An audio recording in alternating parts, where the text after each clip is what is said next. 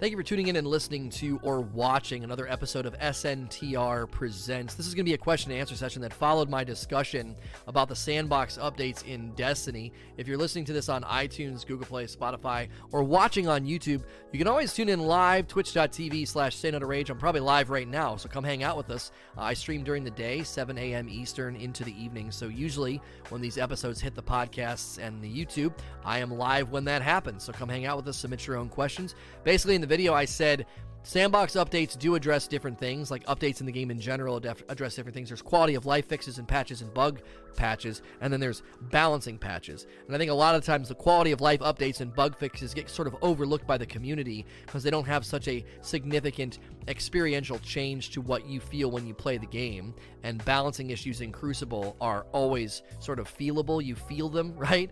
And uh, I think once a month is a good interval if they can hit that. And I reference Fortnite doing once a week and how those patches often created more harm than good. So not not doing them super often isn't necessarily a mark against the game. And I concluded by saying that basically the Crucible will probably never be perfectly balanced and that people need to be careful because exotics need to be game changing. Exotics need to be super strong. Uh, and the few that are getting targeted right now, Bungie may be struggling to balance them because they would they would become worthless in PvE if some of their core abilities were made weaker. So let's jump right into the questions. Phantom Fixer, to improve the loaded question, I thought that Bungie could make Reservoir Burst proc over the whole mag, but reduce it to three rounds and maybe all of them over penetrate. Don't know what's been said. The primary reason that the loaded question struggles, in my opinion, in PvE content is the type of enemy that you're going to use it on is one that is shielded and is quite tanky. And the charge rate being so slow makes it difficult, I think, when a lot of the enemies like to teleport, dodge out of the way, roll, put a shield up, whatever. So, what ends up happening is the really, really low charge time ends up c- corrupting what the gun's identity should be. With reservoir burst and auto loading holster it's supposed to be a pull out the weapon and pop guy and get some and get some of the explosion kills or whatever right? Because if you you know you get the kill it creates that explosion. Well the problem there is spike nades adds a significant damage uh, increase dude. Wow that was pretty impressive when I wasn't hitting him and then I hit him, there was a big change in the damage output. Grenade launchers just need a little bit of help, man. Just a little bit of love, and they could be significantly better. Um, so, you know, when you're when you're wanting reservoir burst to work within the identity of the weapon, it's supposed to be a pull out and pop weapon. You pull it out, auto loading holster, reservoir burst is ready to go, the gun's maxed reloaded, right? You pull it out, and it shoots super freaking slow. So, like, that grates against the identity that they seem to have built for the loaded question. Now, I said if it had backup plan, then you could pull it out, get two really strong shots that cause those explosions, and then put it away. It would function as a shield popper major buster, because you wouldn't be sitting there like, boom, really slow charge time, right? And the real slow reload time compounds the problem, because it's like, no one's going to use that weapon as a mid tier weapon. The identity is clearly built. It's clearly built for it to be a quick pop and shot weapon, and it isn't functioning that way. Backup plan should have been intrinsic to Reservoir Burst. Intrinsic. When Reservoir Burst procs, you get a damage bonus, an explosion if you kill something, and really fast charge time. So you're basically always using the first two shots and then putting it away right? And that would be that would be where I would take the loaded question. Uh, there's other things they could do with fusions in general, other pinnacle fusions they could create uh, that could function similar perks to the merciless and other things that could be, you know, the more you use it, the more it, you know, the more it. Uh, man, that's such a strong, strong weapon.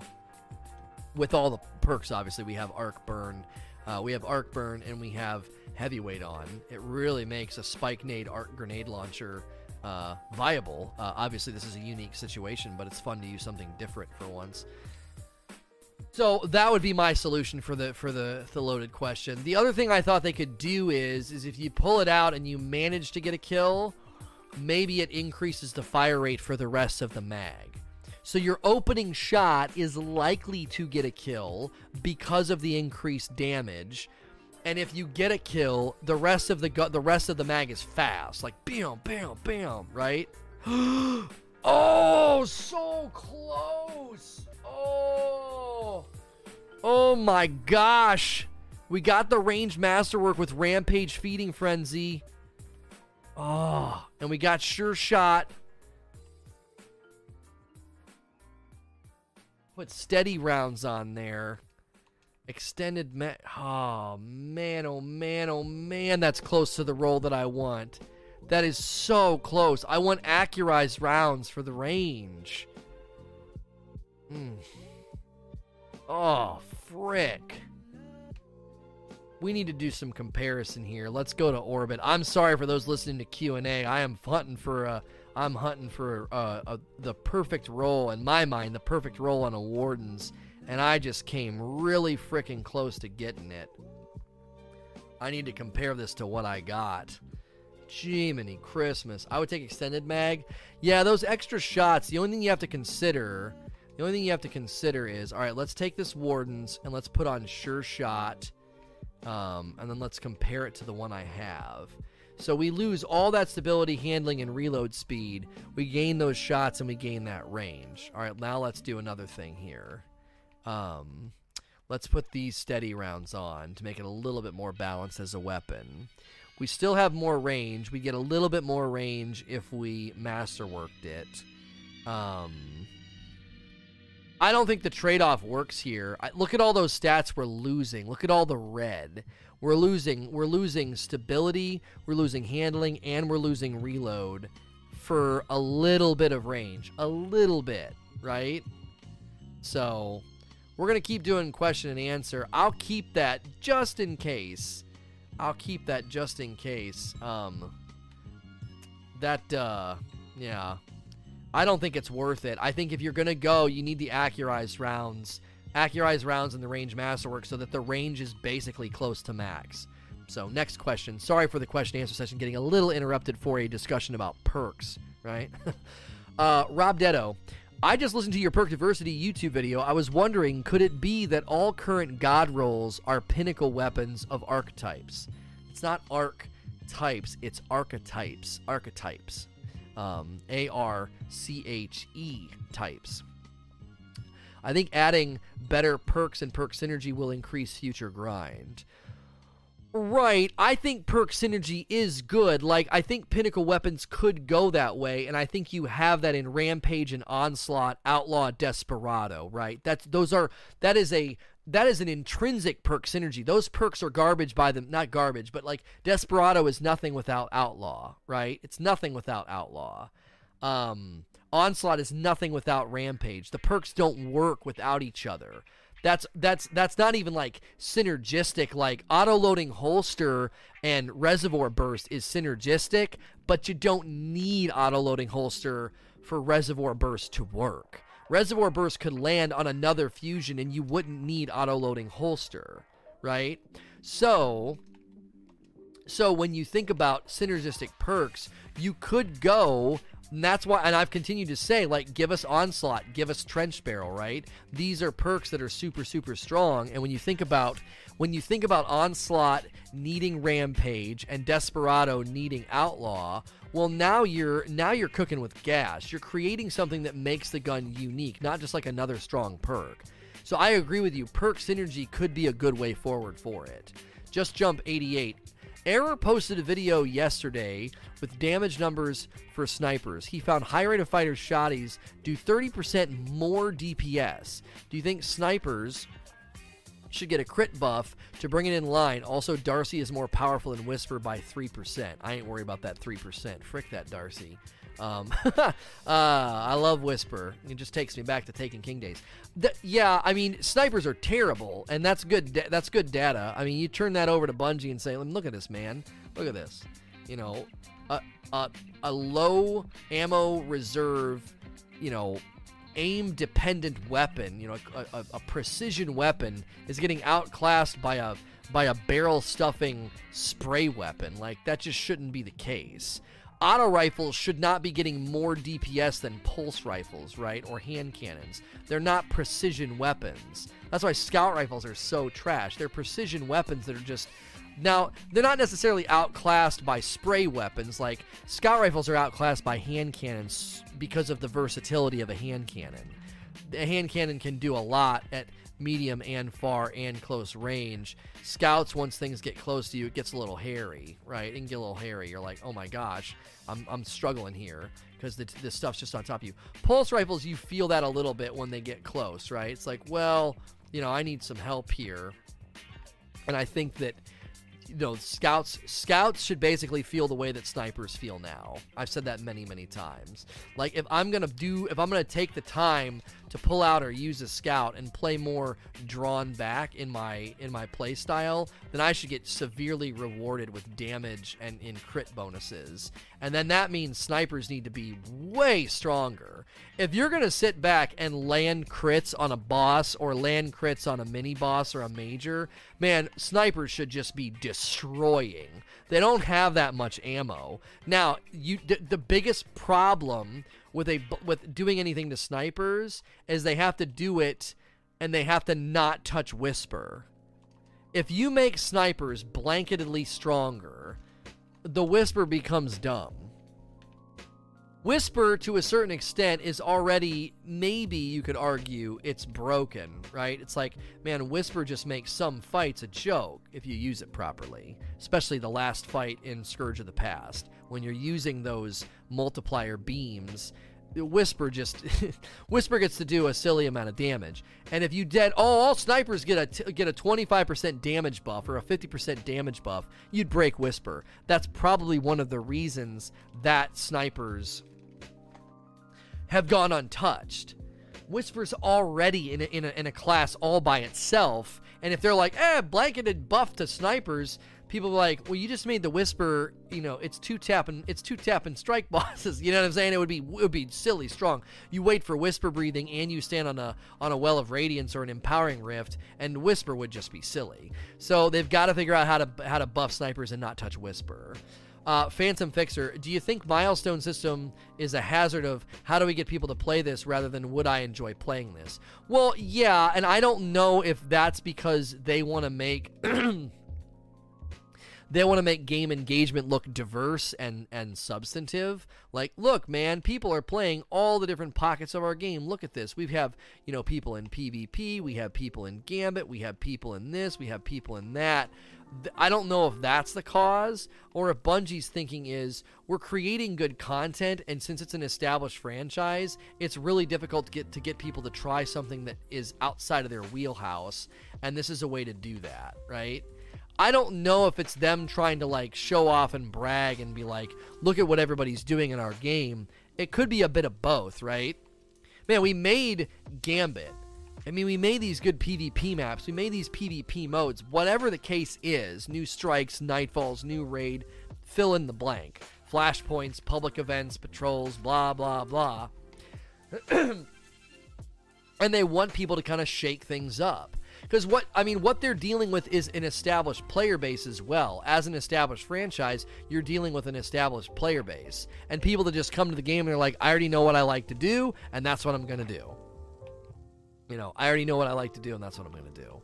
And they're like, well, if we do this, we might motivate people to kind of shake things up a bit. And that's, I think, some of the gold. Wow. Spike nades, heavy ammo, uh, I'm sorry, heavy hitter or whatever it's called, and arc damage makes this grenade launcher really nice. Um, obviously, if he teleports, it's not. uh, so, grenade launchers just need some ammo help, man. I'm enjoying using this grenade launcher. It's kind of fun. Trace rifle and a grenade launcher. Change the meta, boys. Uh, I missed him. It's just dependent on hitting direct is all. So yeah, the milestone system. I this is why I think the milestone system. We said this yesterday. I think the milestone system. We should do a talk about this. We should do a talk about the milestone system. I need to add this to my list. I think the milestone system should do one of two things or both. Okay. I think you should be able to know what you're getting, right? Whether it's armor or whether it's a gun, and and I think that you should be able to do things more than once a week. Like, what's the real reason in saying you ran three strikes, you're done with strikes for the week? What's the reason for that? Why? Reset that every day. If you reset every milestone every day, you do away with weekly. It's stupid. It's just dumb, right? If you want to do weeklies for like really, really high valued things, maybe, but even that I think we can do away with. I think I think Destiny has evolved beyond needing things to be held at bay every week. If if weapon grinds and loot grinds are rotating every week like they do with Nightfalls and Ada's bounties, if we get more of that, then I think it's okay to reset things every day. So now you can do more strikes, right? You do your three strikes today, you do three strikes tomorrow, and then you do three strikes again. You just keep doing it each day, you kind of get to come in. And if they're giving you armor or a gun, you know what you're getting. It gives you that sense of intentionality. So that's what I would do with milestones personally. There's there's no make weeklies for exotic chances. That's a pretty good update too. Yeah. If it's a weekly, it's got an exotic chance. If it's a daily, it's just meant to feed you power. It's just meant to feed you power. And it's going to upset it's going to update every day. So you know, Tuesday night you get home from work and you do a couple of strikes and you're done with strikes. What if you just really like grinding strikes? You're basically being told, "Nah, man, nah. You uh you need to uh you need to go do something else. Well, I don't want to do something else. I like strikes. Why are you making me do something else? Right? That that that would be, I think, a good a good change. Heterovono, hey Lono, I see old videos from Destiny 1 with all kind of upgrades on guns, legendaries, and exotics. Would a system like that work in D2? Now, this question was asked really, really early in the stream, so I got clarification on what they meant. They're talking about how, if you remember Vanilla D1, weapons having enormous un un sort of leveled up, non leveled up weapon perk trees, right? So you'd get a gun and it would have all these bubbles that weren't filled in, and you had to use the gun and get relic iron and other things to, to like upgrade the gun, right? In the beginning of D1, you needed materials. End of D1, you just needed to use the gun with like a telemetry or spend a bunch of motes, right? And that lets you kind of unlock the bubbles. My only thought process on that is I don't know how much we gain I don't know how much we gain by making people do that, right? I, are we gaining anything by saying here's a brand new weapon. You don't really get to even try it out. You have to you have to use it. This feels like the pain of infusion right now. What are you benefiting? Is it extending playtime? No. Is it a value point? I don't think so. Is it frustrating player volition? Yes man, I'd love to try this gun out and see if it's any good, but I gotta freaking, I gotta use it for like a week before I even know if the perk combinations are good. And then a week later, you try it out and you're like, yeah, I don't really like it.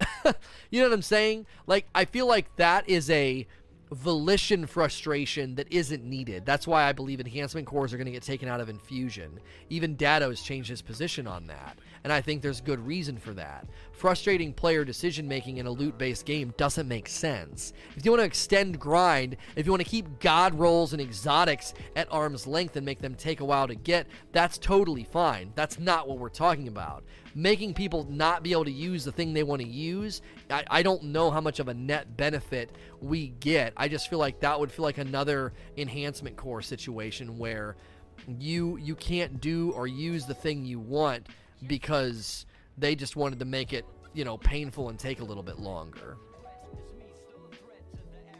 Uh, Anne, Anne says, What do you say about the speculations that D3 will be esports ready? I don't know where the frick that speculation is coming from. I don't know who's making that speculation. Uh, that's I've not heard that myself. I've not heard that myself, and I think they took a crack at having like a really balanced Crucible, and it was terrible in the launch of D2.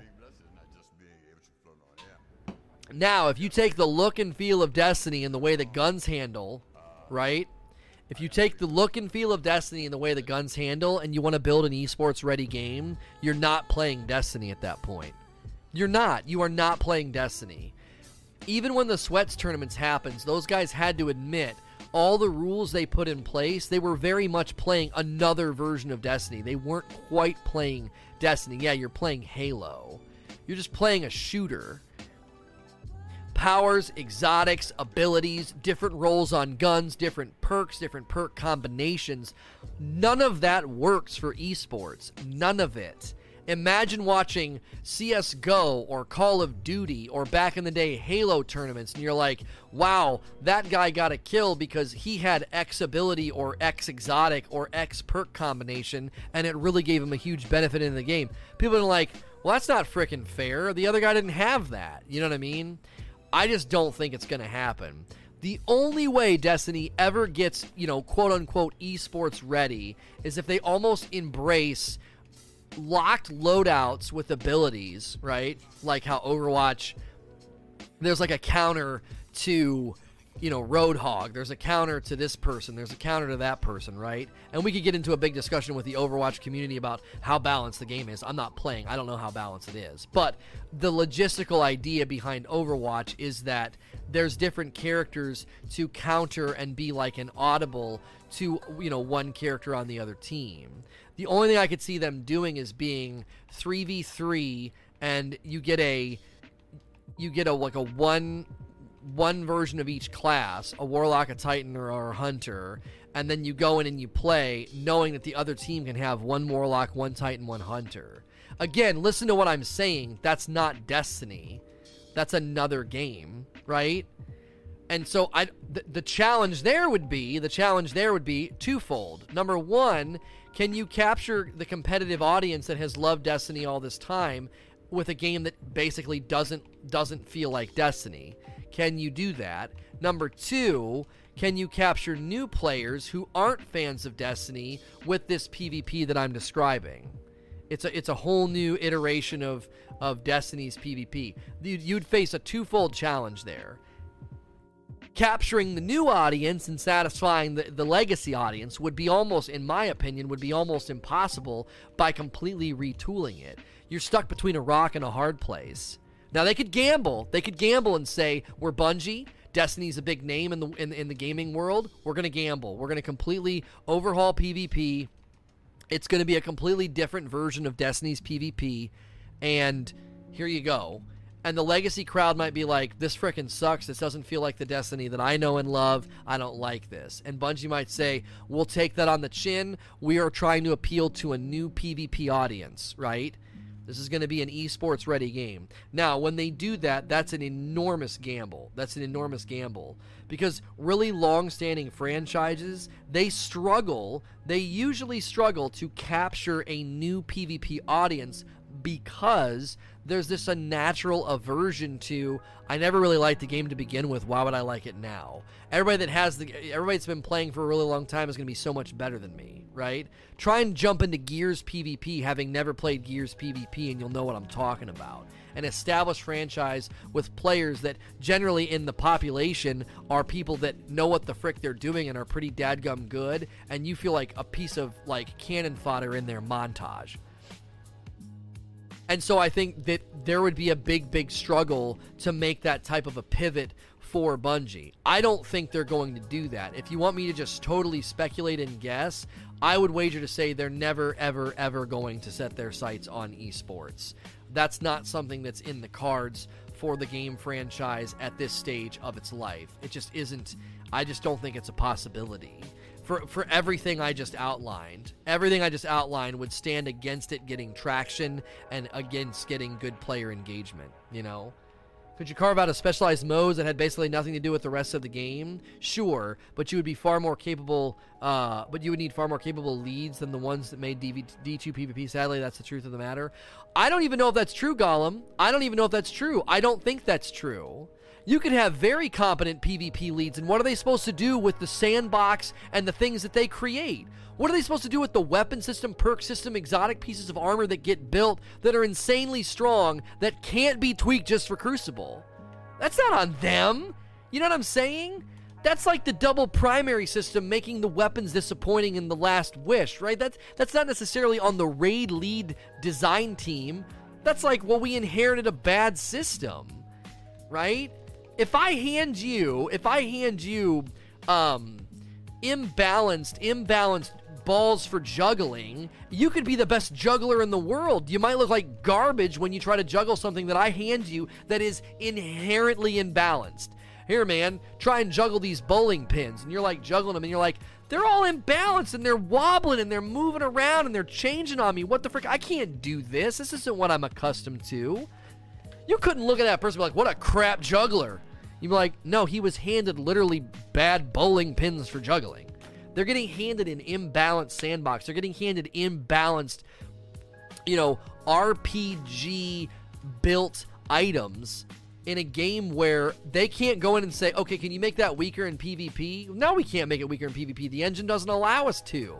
They've almost never in the history of the game made things stronger or weaker in one side of the game. And typically, what they did, Milo pointed this out the other day, they didn't make shotguns stronger in PvE that one time. They made enemies weaker to shotguns. And I think that's more challenging. That means you've got to engineer the game for PvP and then go into PvE and retool everything to be better, stronger, or more efficient because you basically go into PvE and you neuter everything to be balanced, right? And then after that, you've got to go into PvE and make everything strong, saucy, and sassy. And I just think that's that's like reverse engineering the game. That'd be really difficult. Um, why the mode would have uh, nothing to do with the rest of the game? Well, they'd have the, the reason Gollum said that is because as I'm as I'm saying right back to him, I'm kind of using the logic of his own statement against what he claimed that they have bad design leads for the Crucible. I don't think that's a true. I don't think it's a fair conclusion to come to. I think they're constantly handed things that are imbalanced and broken. The very fact that you admit they'd have to create a separate game mode is a concession. It's a concession that the Crucible team gets handed a bunch of stuff that they, that is very difficult for them to wrangle in because they might not even be able to. The weapon design team and the sandbox team, a lot of the times, could be just literally creating things that they can't balance and legislate for. It's like, well, thanks for making that freaking exotic armor team. What are we supposed to do with that? You know, like that's not on the Crucible team. So I I don't want to act like they're a bunch of incompetent boobs just because we we can't get a balanced Crucible.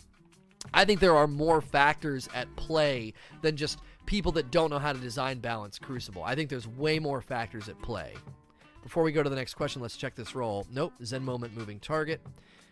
We want Rampage and uh, we want Rampage and Feeding Frenzy.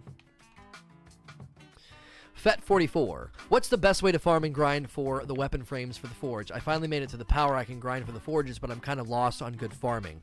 Basically, every time you're going to get a weapon, you need to run three forges.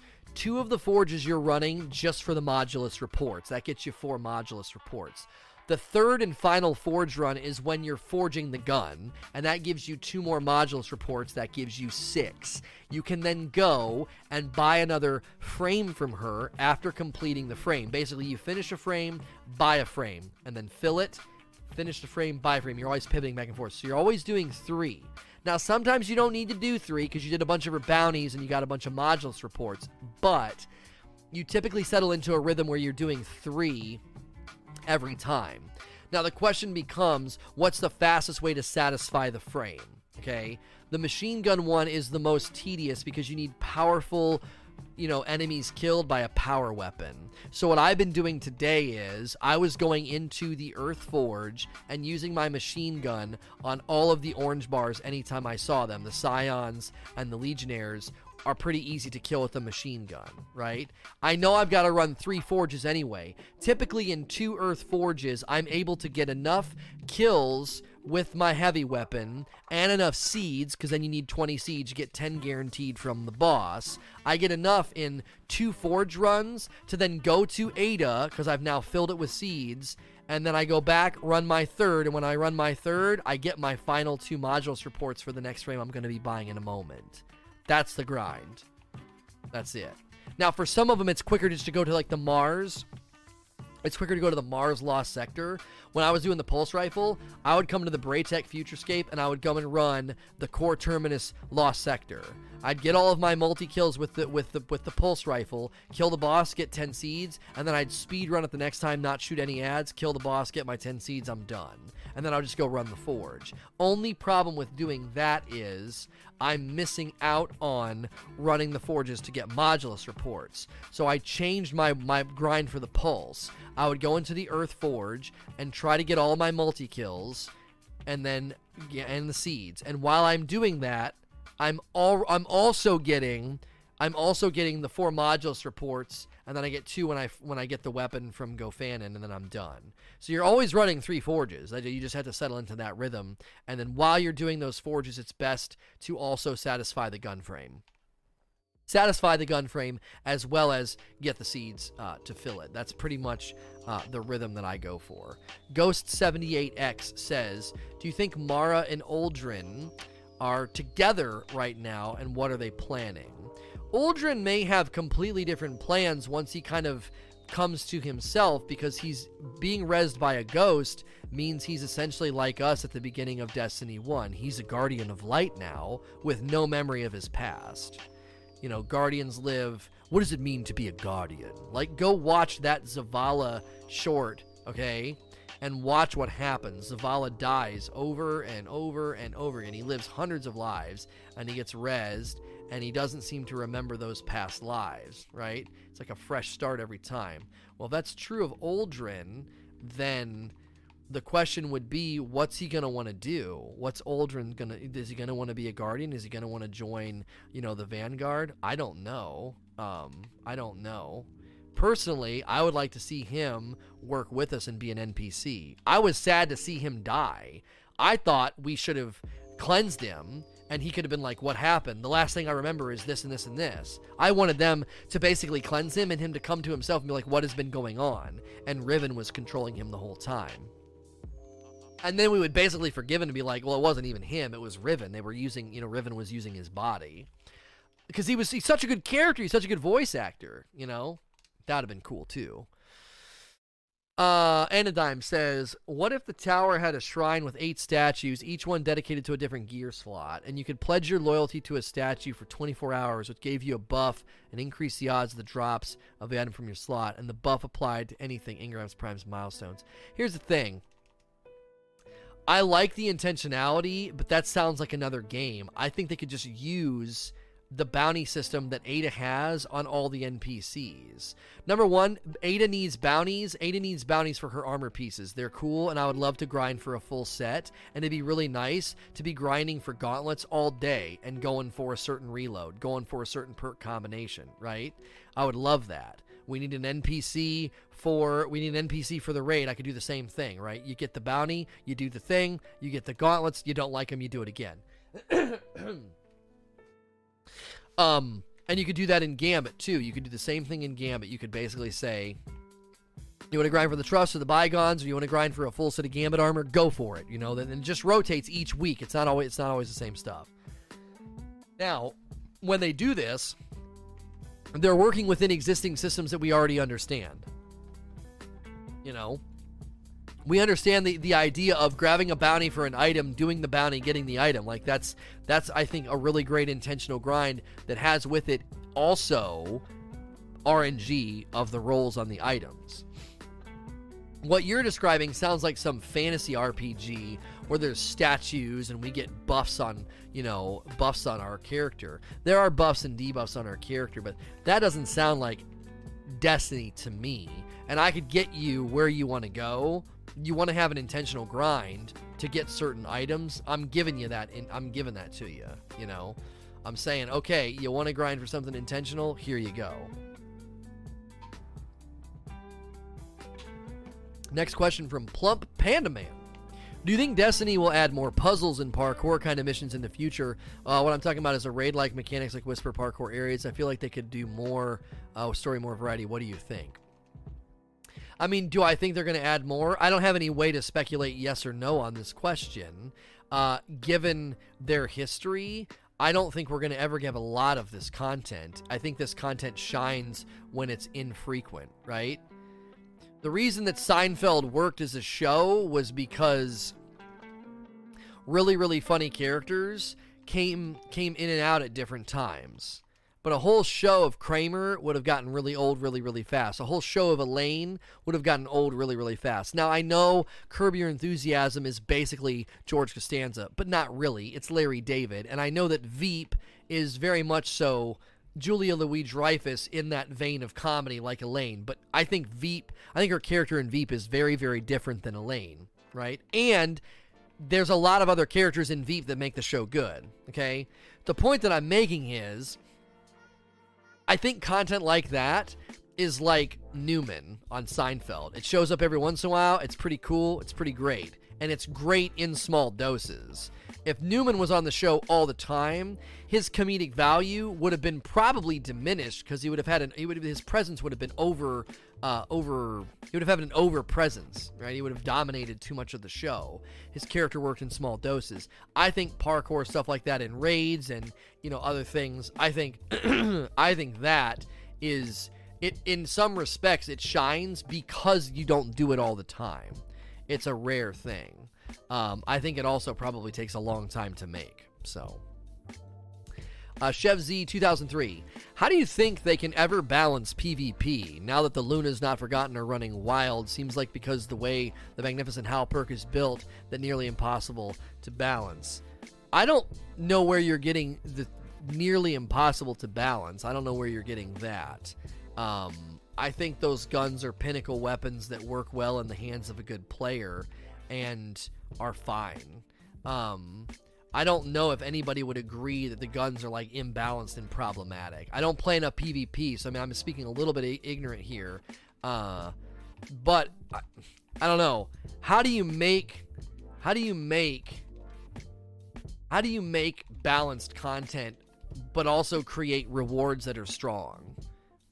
Does that make sense? Like, you make a strong reward, it's going to create a sense of some measure some measure of imbalance. If I get in a gunfight with a guy who has a strong piece of gear, there is an intrinsic imbalance to that fight. I don't have the gun that he has. My gun can't do what his gun can do, right?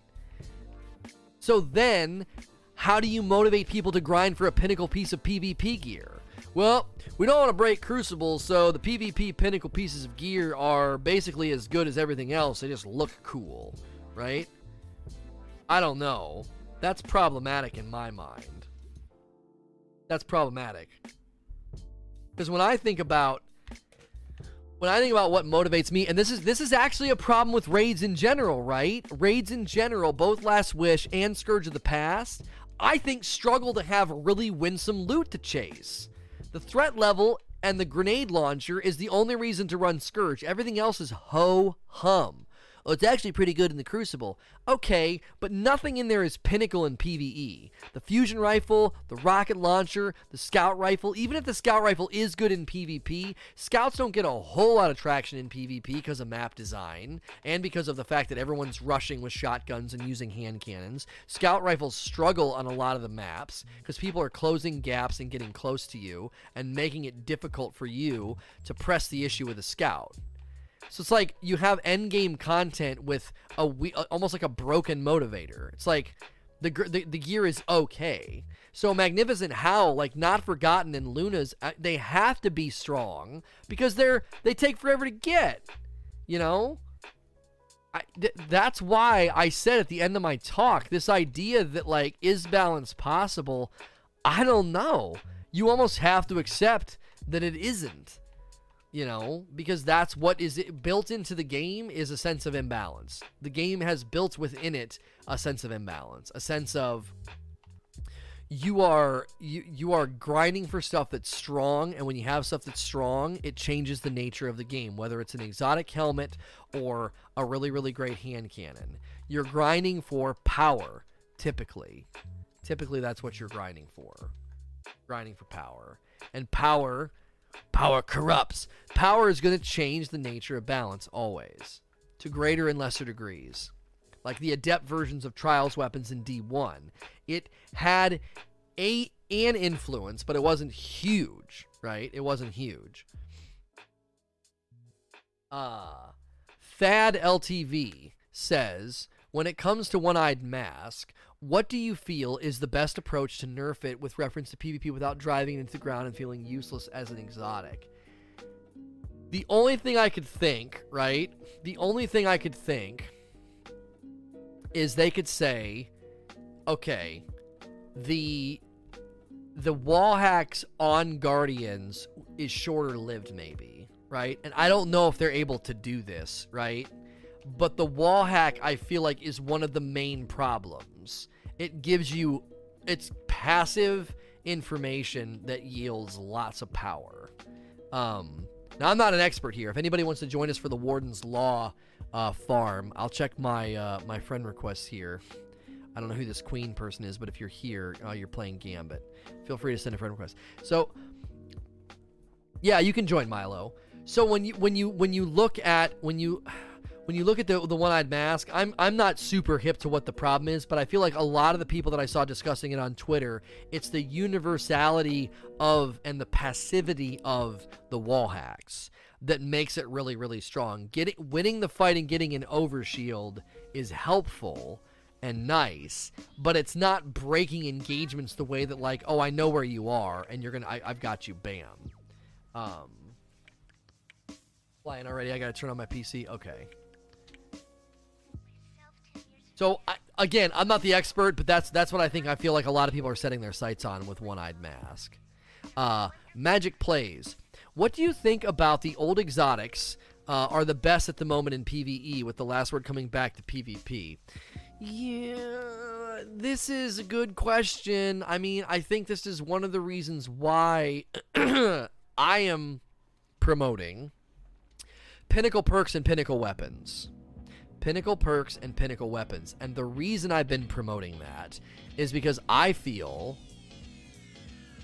I feel that that gives diversity and grind because the only and this, I think this touches on something that I've talked about for a while. There's a ceiling on what each archetype of weapon can do with respect to strength and efficiency, right? So, let's say you're making a machine gun, okay? Is there anything is there anything as strong as Thunderlord right now? Not really. Well, you could make another exotic heavy weapon and make it really strong and arc and have lightning effects and everything. And then somebody's going to say, "Why not just use the Thunderlord? We like the idea of keeping the lore and keeping the presence of old exotics in the game. So why would we do that? Why would we make another arc, you know, another arc, you know, thun- basically Thunderlord clone?" So what ends up happening is I think Bungie says, why design a brand new weapon from the ground up when you're basically just going to be, you know, making a clone? Everyone's going to call you on the fact that it's a clone. They're going to be like, okay, this is basically just a different. This is a sleeper, but you're not calling it sleeper. This is the this is the black spindle, but you're not calling it black spindle. Haha, whisper, right? This is this, but you're just calling it something else. So I think they just say, you know what? We've already got a lot of these guns built, and they're the tip of the they're the tip of the pyramid for a lot of these archetypes you know linear fusions didn't even exist until Destiny 2. So it's it is a bummer, but then I, that's why I'm like, dude, just make pinnacle perks. If you make grenade launchers and rocket launchers better, and I could grind for a pinnacle grenade launcher that was legendary, that'd be really nice because then I could use other exotics. I could use something like the Huckleberry, or I've been really enjoying trace rifles. I did not get hit by that train. Um, that I be using trace rifles and not feeling like I'm nerfing myself. You know, and the reason that's so important is then the last couple of days, I've really enjoyed, both today and yesterday, I've really, really enjoyed using trace rifles in the game. It just makes things feel a little bit different. I'm not barrel stuffing all the time with a shotgun. And it feels a little bit fresh, feels a little bit new, like when you do another playthrough uh, in Diablo with a different character. When you do, uh, you know, you you do Elder Scrolls Online again, and you change all your builds and all your skill trees. you play through Skyrim again and you pick all different abilities, right? Different race, different different weapon types that you want to try out and use, and the game feels fresh. That's why I keep saying like just get us to the ceiling of efficiency and just make the guns feel awesome and different like Onslaught on the Breakneck. You know? So then then the ethos of of Joker's Wild isn't chasing weapons that we basically already have that look different. It is no, we're grinding for these new pinnacle perks that no, we don't necessarily need, but they're fun to chase and they make the game feel different. You don't need to play through Skyrim or Diablo again on different characters, but when you do, it makes the game feel different and fresh and new, and it's a hobbyist that enjoys the game. That's a nice feeling, you know? Or just extending that experience and your life and your influence and your presence in the game as a guardian, and that's fun, I think. You know, I don't need to constantly have the entire you know, the, we don't got to reinvent the wheel every DLC. Just give me dope stuff to chase and cool experiences to have, you know? I'll give you an example, right? Uh, Code of the Missile, Code of the Missile, Way of a Thousand Cuts, and Chaos Reach feel really, really neat, but they don't drastically change what I'm doing in the game. They're just fun, right? I'm I'm at the I'm at the level of efficiency you know, I'm not using tether hardly at all anymore. My playstyle has changed, but my efficiency going through PvE content isn't dramatically improved by Way of a Thousand Cuts or Code of the Missile. You know? But I'm having fun and I'm playing the game and it feels fresh and it feels new. So. J Chris 66. In addition to removing uh, enhancement cores, should they also reduce the legendary shards cost for things because I'm always out of those as well? I think this question was spelled with text to speech. Enhancement cores? Course? I think this was spelled with text to speech. Um, in addition to them removing enhancement cores, could they also reduce the legendary cost for things because I'm always out of those as well? I don't know what the general. I would want to know what the general population is. Like so, Bungie should take the bottom eighty percent of engagement and make okay. What? How many? How many average legendary shards does a person have in a given day? And how many legendary shards does it take to infuse? Right. So if I'm going to infuse this, it's ten legendary shards. How many legendary shards do you get for breaking down a legendary item? Um, I need I, I need I need a legendary item to break down. I don't have one. Three. So you would need to basically break down four, right? Every every 10 items that you break down is three three infusion chances. Every 10 items that you break down. I don't know, man. I feel like I get legendaries so much it's not hard for me to get. You basically need four legendary shard, four four legendary items to get enough shards for one infusion. I feel like most people are netting in legendary shards. People in chat are saying I'm a casual player. I always have around 600. I had zero at the start of Forsaken. I have over 800 without being stingy. I, I think you're overstating your case or you're doing something wrong. Like, what are you doing to where you don't ever get legendary items? Um, we also play so much. Someone in chat that's casual is saying they have plenty. Even if you don't play that much, I just I don't know. I feel like legendaries are always dropping. And every time you break down a legendary, it's a guaranteed 3. Um, I don't know. You'd have to basically say what's how many on average do I get in an hour? Even though I'm a hardcore player, I'm still doing in an hour what you can do. So how many do I get in an hour? And what's that yield as far as in the in the in the equation of infusion. You know, do you get enough to do, you know, the amount of infusion needed, right? Here's what's probably happening, right? They're giving bigger jumps to people now. If you're getting bigger jumps cuz you're under 600, you may be feeling the need to infuse at quicker intervals, right? And if you're feeling the need to infuse at quicker intervals, maybe you are running out of legendary shards faster. I don't know. I think enhancement cores getting removed is the only thing needed, personally. I don't think legendary shards are a pain point. not a significant pain point. It is a pain point, but not significant.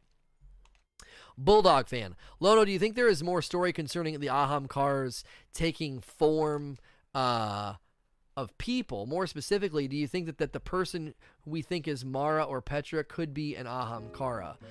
Well, the Ahamkara, I don't think they like take the shape of a person. I, I, we're, I, I believe that Riven was controlling the the thing that we fought at the end, and subsequently controlling Uldren with visions and lies and deception. was the art of illusion and, and deception was what was what Riven used. I don't think Riven was like taking on the form of a person. Um, now, could an Ahamkara be using illusion and deception, and, and that's not Mara Sov. That's just a figment of our imagination. If they did it, think about it. If, if Riven was doing it to Uldren, it could be happening to us. That could be somebody else. Um, I don't know. I think you're. I think we're just speculating about stuff that honestly doesn't matter. There's no way. There's no way to know where they would even take that. Fet 44. I think going forward, if a specific enemy needs to be killed to progress a quest, they should probably place that enemy uh, in a lost sector. Because there was a bug that if you didn't get uh, the killing blow on the boss, the quest didn't progress. Right, and there's also the glitch that when you're waiting for that HVT, he can literally spawn underground and die. It says an HVT is nearby, and then it says he died. He dropped his plunder. It literally says that like right, like just like back to back. It's like so he spawns and drops his plunder right away. Um, so Mara was just an illusion, the personification of the voices that Uldren was hearing. Maybe. We don't know that, you know. We know she wasn't physically there, but that the the the the that was putting the visions in his head. We could be having the exact same thing happening to us whenever we go and visit her. She's always in the same place, right? She's always in the same place, so the illusion could be even contained to that place. In Flames. Bungie has shown they can balance PvE and PvP separately.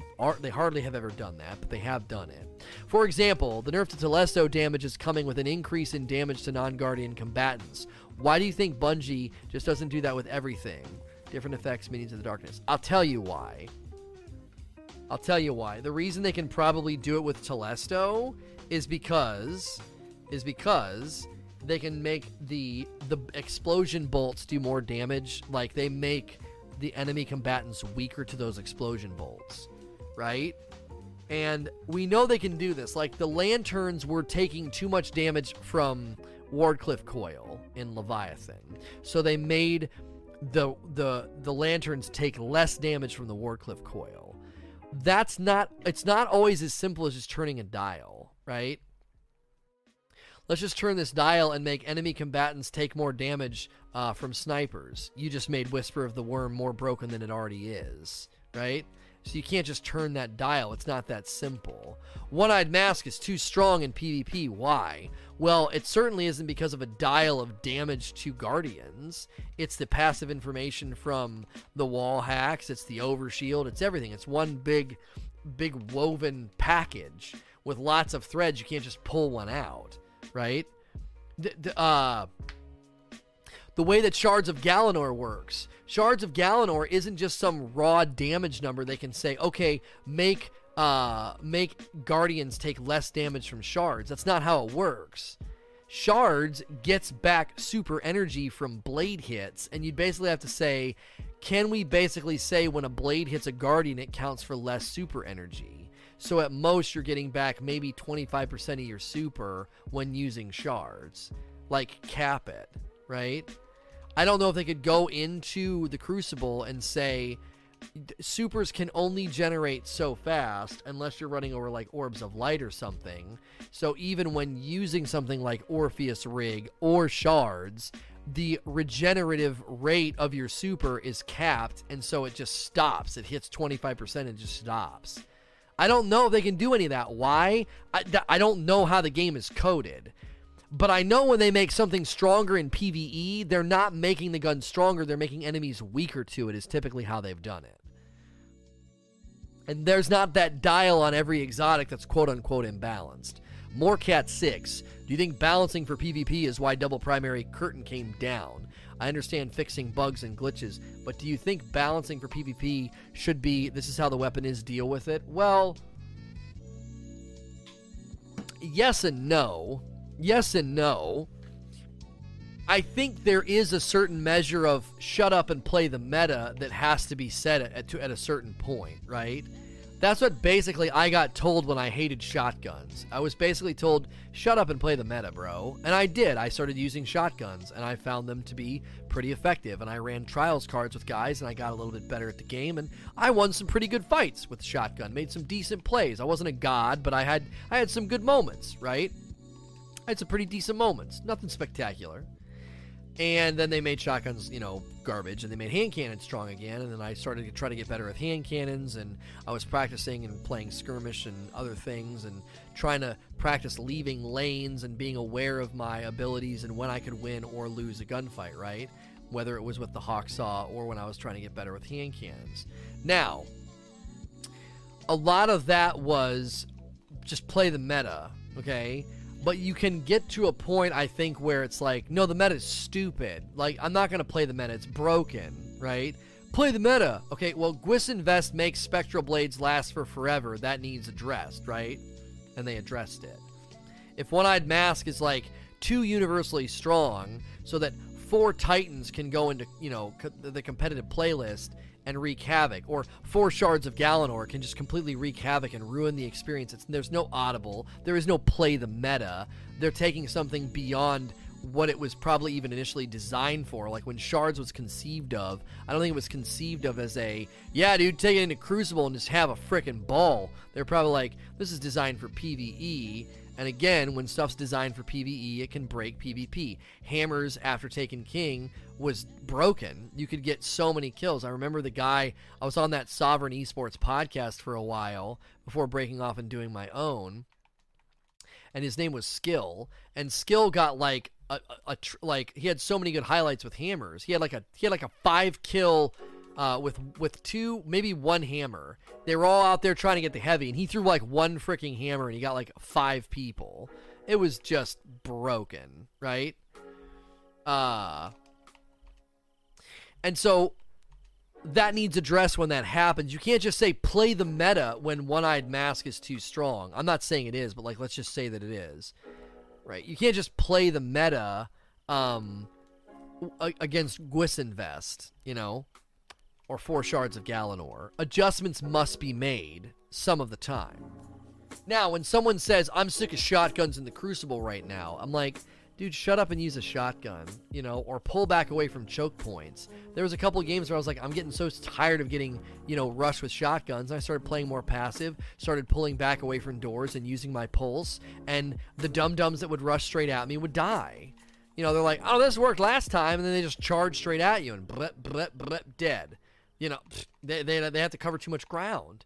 Now, some maps you can't really do that. Some maps, all the choke points, all the places you can stand, they can get too close to you, especially if they're good with chaperone. And you just have to kind of deal with that. You're like, this is a map that's going to prefer shotguns. To the same degree that if it was a map that preferred sniper sight lines, you wouldn't just go running down the hallway like, I'm going to get him, and you just keep feeding some guy, right?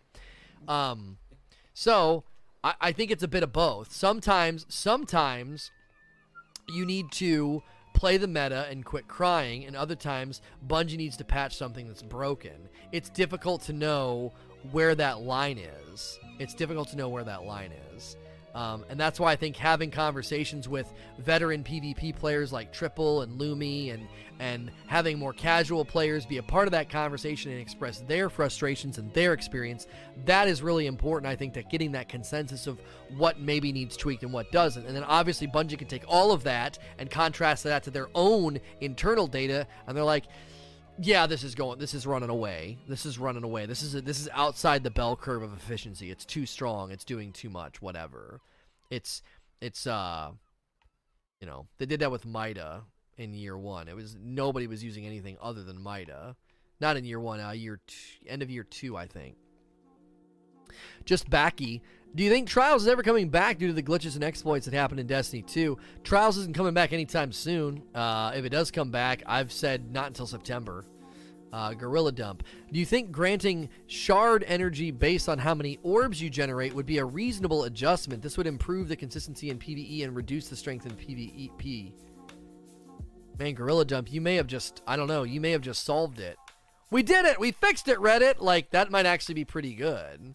because you don't generate that many orbs in Crucible. And sometimes, man, I will have a great, what feels like a great shards hit and generate like seven orbs, and then it's like I get 20%. And then there are times where I generate three orbs and I get like my entire super back because it's like, oh, you used it on a strong enemy. Um, now some people might not like that because in the blind well, one of the things that's really nice is you dump that thing into the boss, and all those hits on the boss really, really count, right? So maybe they could tweak it too to say based on number of orbs generated and or like there's a measure, there's a trick, right? There's a trip. If you do so much damage to a major or a boss, that overrides the orb and it says, yeah, this that they did enough damage to a boss or whatever. They they deserve more super energy right? It's almost like seven if you do it's five to seven orbs is is you know 50 to 70 percent of your super back or something like that or 60 to 60 to 80 percent of your super back and if you do max damage the whole super on a boss it just automatically gives you the max amount of super possible from orbs as well. That'd be good because you wouldn't want to break what makes it so fun and so nice in certain areas of the game like the blind well um, and other places, like dumping it on a major or mini boss or boss and getting a ton of your super back when combining those hits as well as with some ads is really really nice. And if you only get it, if you only get it from orbs, that would that would take that away from the PVE players. Uh, DJ May 88. Would you be open to doing a video about how to change or improve every exotic, uh, or am I asking too much? You mean like doing a video about how to fix the Crimson, how to fix the how to fix the Graviton Lance? If I get really dry for content, we could do that because I think people would enjoy discussing why they like, dislike, or would love to see a weapon retooled. But right now, I've got tons to talk about, and that's not on the docket.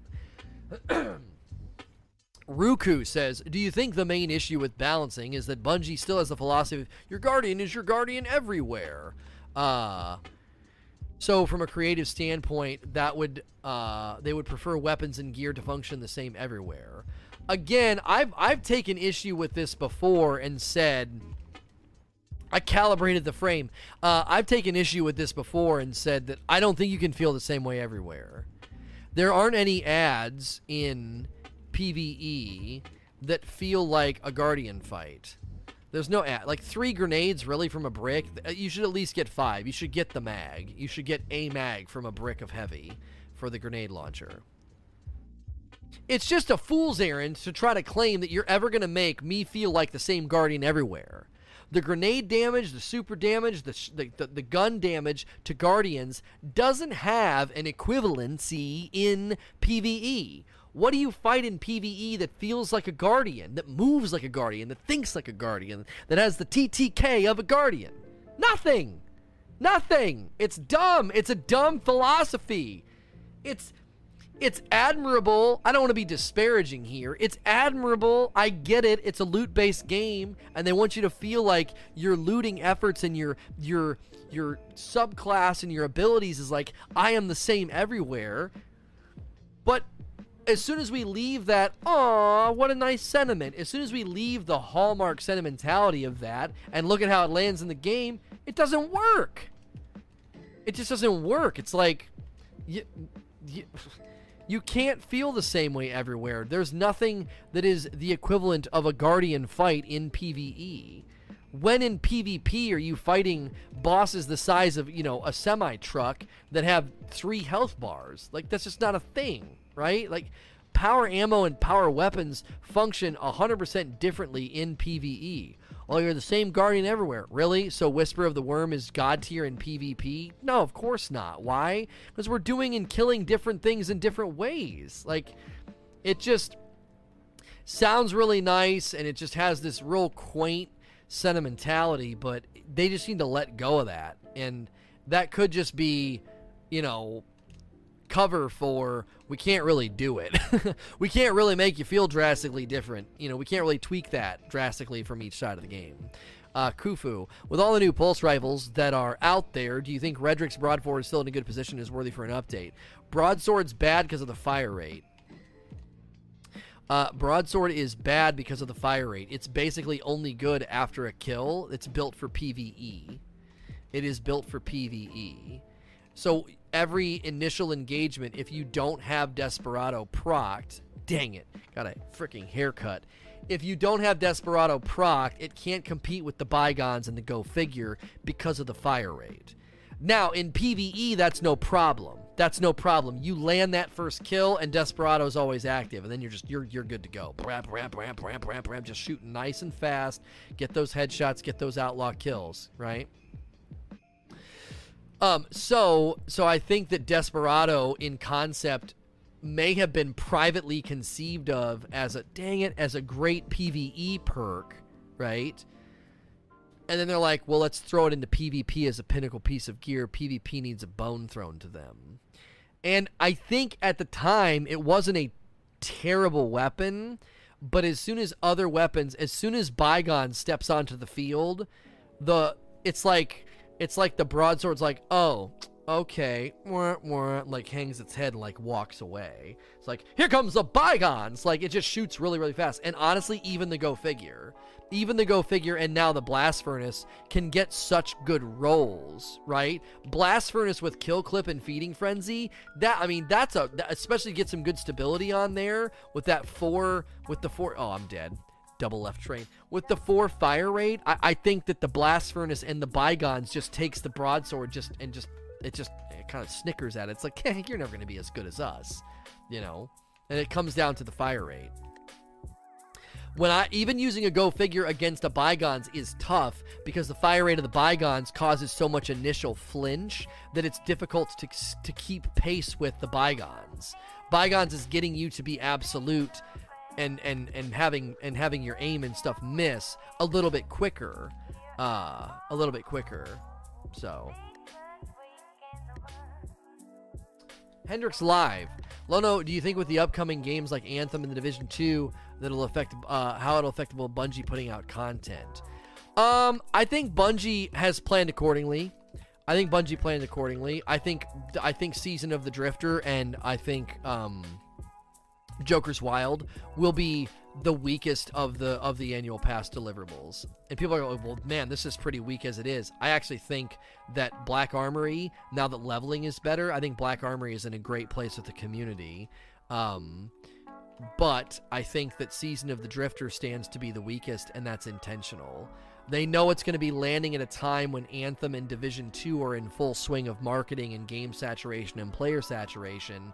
And because of that, I think they planned accordingly. Bungie looked at the launch dates of other games and said, yeah, we need to kind of maybe try and avoid these. So I think Black Armory and Penumbra are going to be the stronger of the three uh, especially considering the, the middle one's lacking a raid, right? Joker's Wild's lacking a raid. There's no raid, right? Hey, we got the catalyst.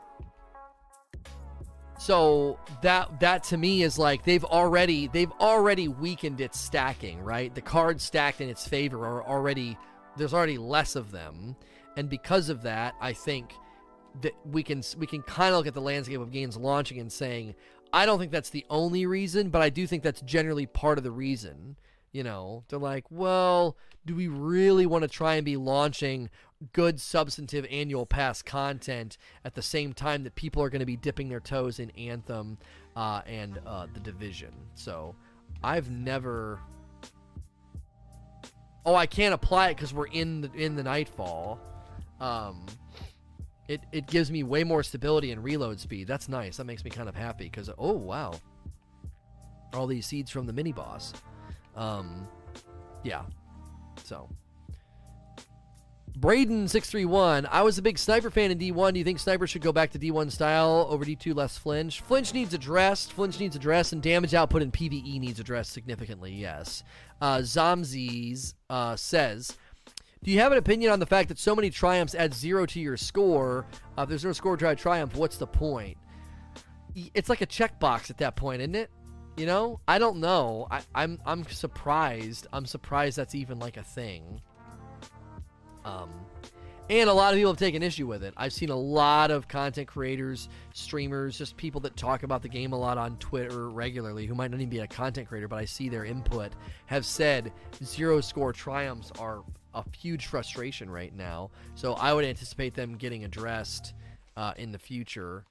Um, I don't know how. I don't know what they would go back and do retroactively, but they might just not do it ever again. Uh, Heterovono says, Hey Lono, would you support a PvP system where you can only get one to two power bricks and only one super per match? It would force good gameplay choices uh, with your powerful moments. He, this is what I was kind of getting at when I said if they set a maximum refresh rate on supers to say, your your super is regenerating too fast with shards. So it, it like it gets slowed down or something you know? Or like they just look and they make the final 10% of your super get a debuff. Because like let's say shards get you to like 75% well if you did a super within the last like two minutes or a minute maybe a minute or something they would say all kills and orbs, you get like a debuff. They could even put it on your screen and just and just so you know, I'm getting less super energy right now because I got so much from something like shards or Ursa Furiosa or something like that. And what that would do is they could standardize the amount of time supers can show up in the Crucible. So if you're good and you're playing well, you can still get what, two to three in a game but more than that just becomes a little bit ludicrous. Like, do you really need to get shards, you know, what was it, seven times? Do you really need that in Crucible? I don't think so. You know, standardize the presence of supers. I don't know if Bungie can even do that. That's just that's just my idea. Like, okay, could you standardize how often they show up? Two face pandas. Not sure if it's just me, but do you feel that some bracers need a buff? I don't use them enough to speak to how strong they are. Uh, it's High Noon says, What do you think about class item exotics uh, and how would you make them? Man, a class item exotic is tough because you could have it essentially do what other wep- what other exotics do. It just would be a class item, right?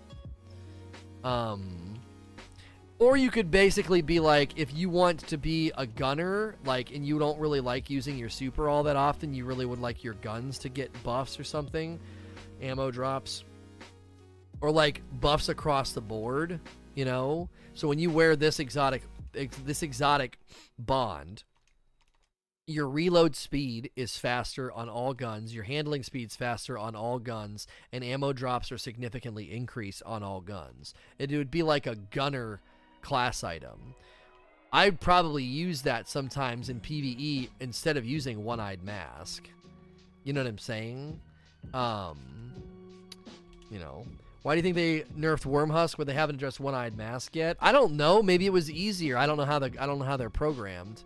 Gorilla Dump. With regards to PvE, Bungie's been pretty vocal about future plans and visions. Regarding PvP, it's been pretty void because a few notes here and there in the absence from Jon Weisnewski. Uh, do you feel this is a sign of departure from Bungie, seeing Destiny as a shared PvE PvP game and more so of a PvE game with some PvP on the side? I, I mean, I had to educate a guy last night on my YouTube. The PvP kept this game alive. No, it didn't. Traditionally, game engagement, player engagement has never been stronger for PvP. It's always been stronger for PvE. And just pull open your director and just look at the overwhelming. Crucible is dwarfed by everything else in the game the planets, the strikes, the nightfalls, the daily stories, and then Crucible's right here. This is it. That's it. That's your. You're gonna try and tell me that this is the linchpin of the game's survival. This. No. No, it's not. two. How many raids? Right.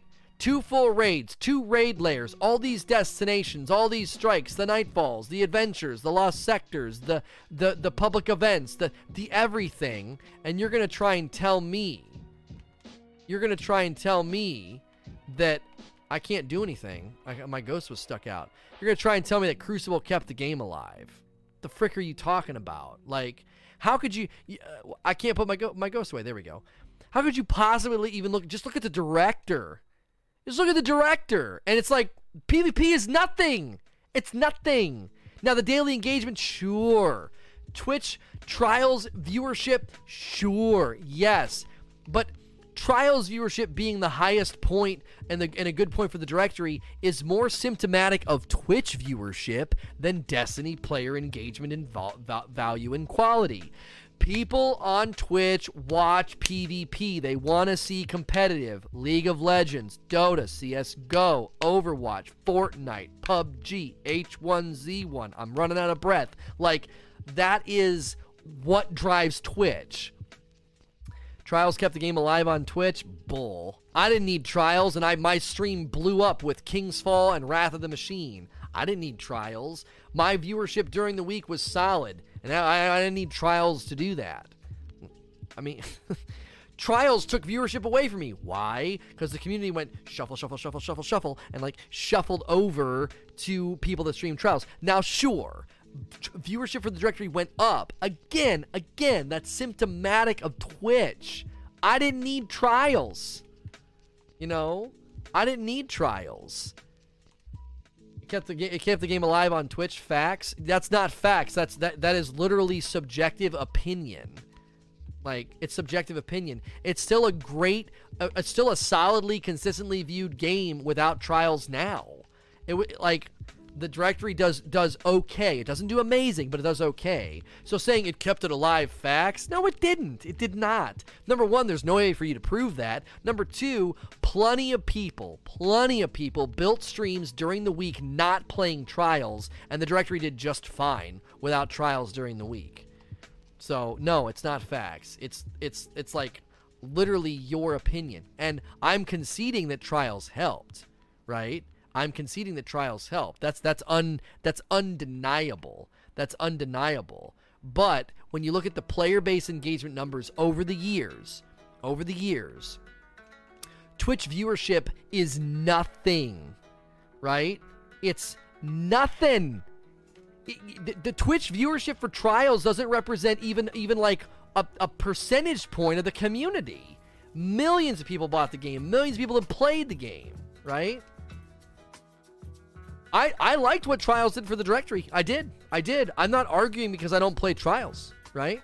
What's good error? I'm, I'm not arguing because I, I I I didn't play Trials all that much, right? Even if even if we want to concede the fact that it kept it alive on Twitch, it, the, the game certainly doesn't need it. It certainly doesn't need it. So player engagement numbers have always been strong for PvE for one one reason, right? The game was marketed as an RPG, an MMO light RPG looter shooter. Go back and watch all the original vid docs, watch all the pressers, watch all the stuff. I remember when I got the game being like, what the frick? PvP? Why? Like, what? I it didn't make any sense to me. I was like, they've barely talked about this. What is this? You know? So I think, and even even if we're talking Twitch viewers, Twitch viewers don't represent the lion's share of the community at all. They represent a very small portion of the community. And again, and again, they represent more of a sentimentality on Twitch. A sentimentality on Twitch.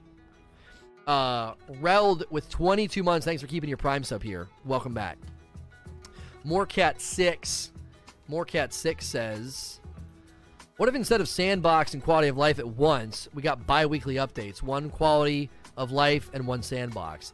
I mean, I feel like now I'm, I'm not I'm not gonna put my my my sword in the sand here and and die on this, but I'm pretty sure every month we get every month I'm pretty sure we get some type of quality of life and bug fixes and stuff, right? Like well, guys, in raid launch days, you can never use raid launch days as an example. It's an outlier. Like that's not what the viewership of the chan- the directory has ever had. Even back when like King's Fall and other raids had huge viewership, Wrath had huge viewership. That's not a, that's not a point in the in the argument that's worth making. That's that's an event. That's like when Bungie does a stream, right? there's this huge viewership because there's there's all eyes on a thing, right? That's not normal uh, viewership. That is uh, that's an outlier. So do, do, do, do. Harry Strick says, "Is it unreasonable expectation by the PvP community that Crucible will ever be balanced? Well, oh, that last question. I think we get pretty significant and pretty consistent quality of life bugs and patches. I was just calling for one one time a month getting sandbox tweaks and balancing updates once a month. The quality of life stuff feels like they're regularly doing little hot fixes and stuff where they're like, "Hey, we fixed this. Hey, we fixed that issue. We fixed that issue." That seemed pretty regular to me the last couple of months. But again, I don't want to speak hardcore on this issue and say, yo, they did it." Yeah, they, I could be wrong. Maybe it wasn't as frequent as I as I thought. It felt pretty frequent. Um, There'll always be a meta of guns that best players will always use. In my opinion, as long as Bungie makes multiple great, fun games in PvE, uh, their game changing in PvP doesn't matter. Everyone has access to them if they want to grind, and they just become the meta. Well, you're right and wrong at the same time. You're you're right and wrong at the same time. The, everybody doesn't have access to One-Eyed Mask and Shards of Galanor. Ask people who still don't have the 1K voices if exotics are available to everybody, and they'll probably punch you in the face. Like, you see what I'm saying? Like, One-Eyed Mask, One-Eyed Mask, and, and Shards of Galanor are, um, I, uh, they're not available to everybody. So that's part of the problem. Um, that's part of the problem. And and even if every single person has one-eyed mask, let's say just tomorrow they did the Prometheus lens effect and they just Xur is selling it, right? And everybody could get one-eyed mask. Is it good for Crucible to have a universally effective, really really strong exotic that then basically everybody wears, right? As I said before, there's kind of two two things that need to be kept in balance. Sometimes you just have to play sometimes you just have to say shut up and play the meta. Just shut up and use shotguns. This map favors shotguns.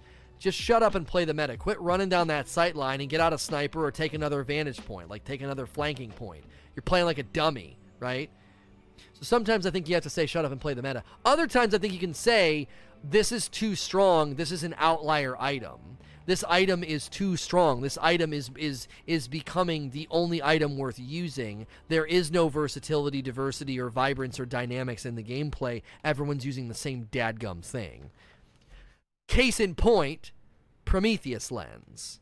Prometheus Lens, the weekend that they did the laser light show and laser tag in the Crucible, right? Do you want that to be all the time? everybody kind of knew what was going on. Like, Bungie made a broken weapon and then just gave it to everybody, and then we all knew this is getting nerfed, right? Do you want okay? So the weekend of the laser show and laser tag with the Prometheus lens. Do you want Crucible to always be that?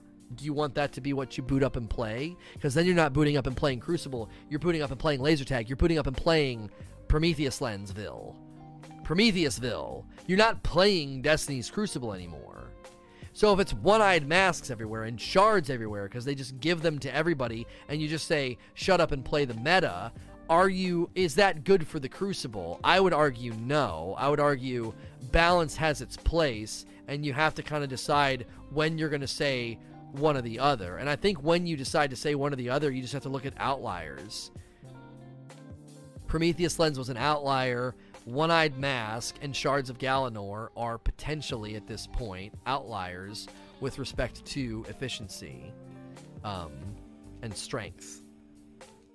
So, Sammy Checkers says, What is your opinion on how current light level is hard to increase and how would you combat that? Well, light level increases have been made significantly better. Uh, prime engrams drop more often. priming engrams uh, give you bigger jumps. Milestones give you bigger jumps. Uh, the next thing they need to focus on is intentionality with respect to milestones resetting more often and telling you what you're going to get. So strikes the strike milestone should reset every day, and on Tuesday it's gun, and then Wednesday it's armor, and then on Thursday it's gun. They should just the milestone should always be flipping from gun or armor, because right now, right now when you go to Ada, you know what her weekly milestone's giving you. All milestones should be that way. So they've streamlined the speed a little bit of leveling, but they haven't streamlined intentionality. Bad RNG could still make a bunch of prime engrams or milestones in a row, just give you the middle finger, and then you want to throw your controller. Well, great, I got three primes tonight to level to 600 and I got two milestones done and out of the five things I got four of them were kinetic weapons. Like you know what I'm saying? You throw your controller across the room. So intentionality is is is the missing piece to the adjustments they've made. Scatterson what do you think about being able to equip two exotic weapons at the same time and forego an exotic armor piece or vice versa I don't think this fixes the exotic weapon problem. The underrepresentation of exotic weapons is because legendary weapons with the right rolls have us at the ceiling of efficiency. Midnight Coup and the Ikelos shotgun do what needs to be done the fastest it can be done. So when you switch to a Warden's Law or an Orchid or a um, threat level, you're just switching to something that is at the ceiling of efficiency. It's just, yep, that does the job. Sweet, awesome. When you put on, um, when you put on the, the the breakneck, it's at the ceiling of efficiency for a kinetic weapon with respect to killing trash ads. Okay, so whenever whenever you look at exotics that come out, right? When exotics come out, you can't make an exotic that is that is humongously and measurably better than Midnight Coup. You can't. It's at the ceiling of efficiency. It's killing ads as as efficiently as you can within reason, right? It's reasonable. Oh, we can make an exotic hand cannon that just one shots everything. Bam, bam, bam, bam, bam. That's stupid. And then after that, what are you going to come out with, right? This is why I've continued to say the future and making it feel dynamic, different, varied, and having player preference land on the game is seen in the Breakneck. The Breakneck is a legendary weapon with a perk that is arguably exotic in its nature, right? And if you can have guns like that, the best example I can give you is the Blast Furnace should have a curated pinnacle roll with Desperado. You would grind like crazy for it. You would each time it shows up be like, oh my gosh, I have to get it. And Desperado on the Blast Furnace would be at the ceiling of efficiency for a kinetic weapon. So you wouldn't be like, well, it's not stronger than my Midnight Coup. I don't care. It's cool. It feels cool. You know? Well, then how do you make exotic pr- uh, kinetics and energies to unseat to unseat weapons like the breakneck in a blast furnace with Desperado? How do you do it?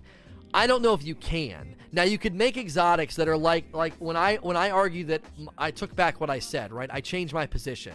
After an entire day of trace rifles, I was like both of these trace rifles deserve to be exotic because their ammo economy is great. The automatic reload on, on Prometheus lens and the increased damage on a stationary boss for Coldheart, uh, they're fine. They should be exotic. The reason, the reason that it struggles to get usage, the reason that exotics like that would even struggle to get usage is because legendary heavy weapons suck if legendary grenade launchers and, and, and legendary rocket launchers were out of the box effective weapons and viable weapons, the conversation would be a whole lot different. Now, legendary machine guns have taken us to kind of a different place. All day yesterday, I ran auto rifle, trace rifle, legendary machine gun, and I felt totally fine in what would be considered to be endgame content. I didn't feel less efficient in the forges. If anything, Prometheus Lens made me feel a little bit more efficient because the boss is weak and kind of not that difficult, and being able to just constantly spray ads and have my gun reload was really, really nice. And energy weapon, bricks, great ammo economy. I was always getting good ammo back for my Prometheus lens, right? Well, if machine guns didn't exist, yesterday wouldn't have felt quite as cool. I had to use Chaos Reach on the boss in the event that I had a build maybe I didn't have a strong offensive super for the boss like Chaos Reach with Geomags. I would not have had a power weapon worthy of use. Right? Well, you're using a grenade launcher right now. Yeah, because we have arc burn and heavyweight on, and it's got spike nades, so it feels cool. I'm just doing it to be different uh, you know, the, the, way we have the card built for this Nightfall, we're not being challenged, right? It's just kind of for fun. If they made grenade launchers as good as grenade launcher feels right now, it feels like a power weapon. Then you could have a conversation about like maybe I will use Huckleberry, maybe I will use you know Graviton Lance. I don't know if Graviton Lance would ever be worth using. It just it doesn't do much for your efficiency, but maybe it looks cool, right? And maybe that's why you want to use it. Um, I missed the direct hits there. Whoops. So that's my call is don't worry about filling the game with exotics. Fill the game with pinnacle perks. And I think a lot of the perks on exotics could be used as pinnacle perks, like Cosmology and Ride the Bull could be really, really solid, you know, perks for pinnacle weapons.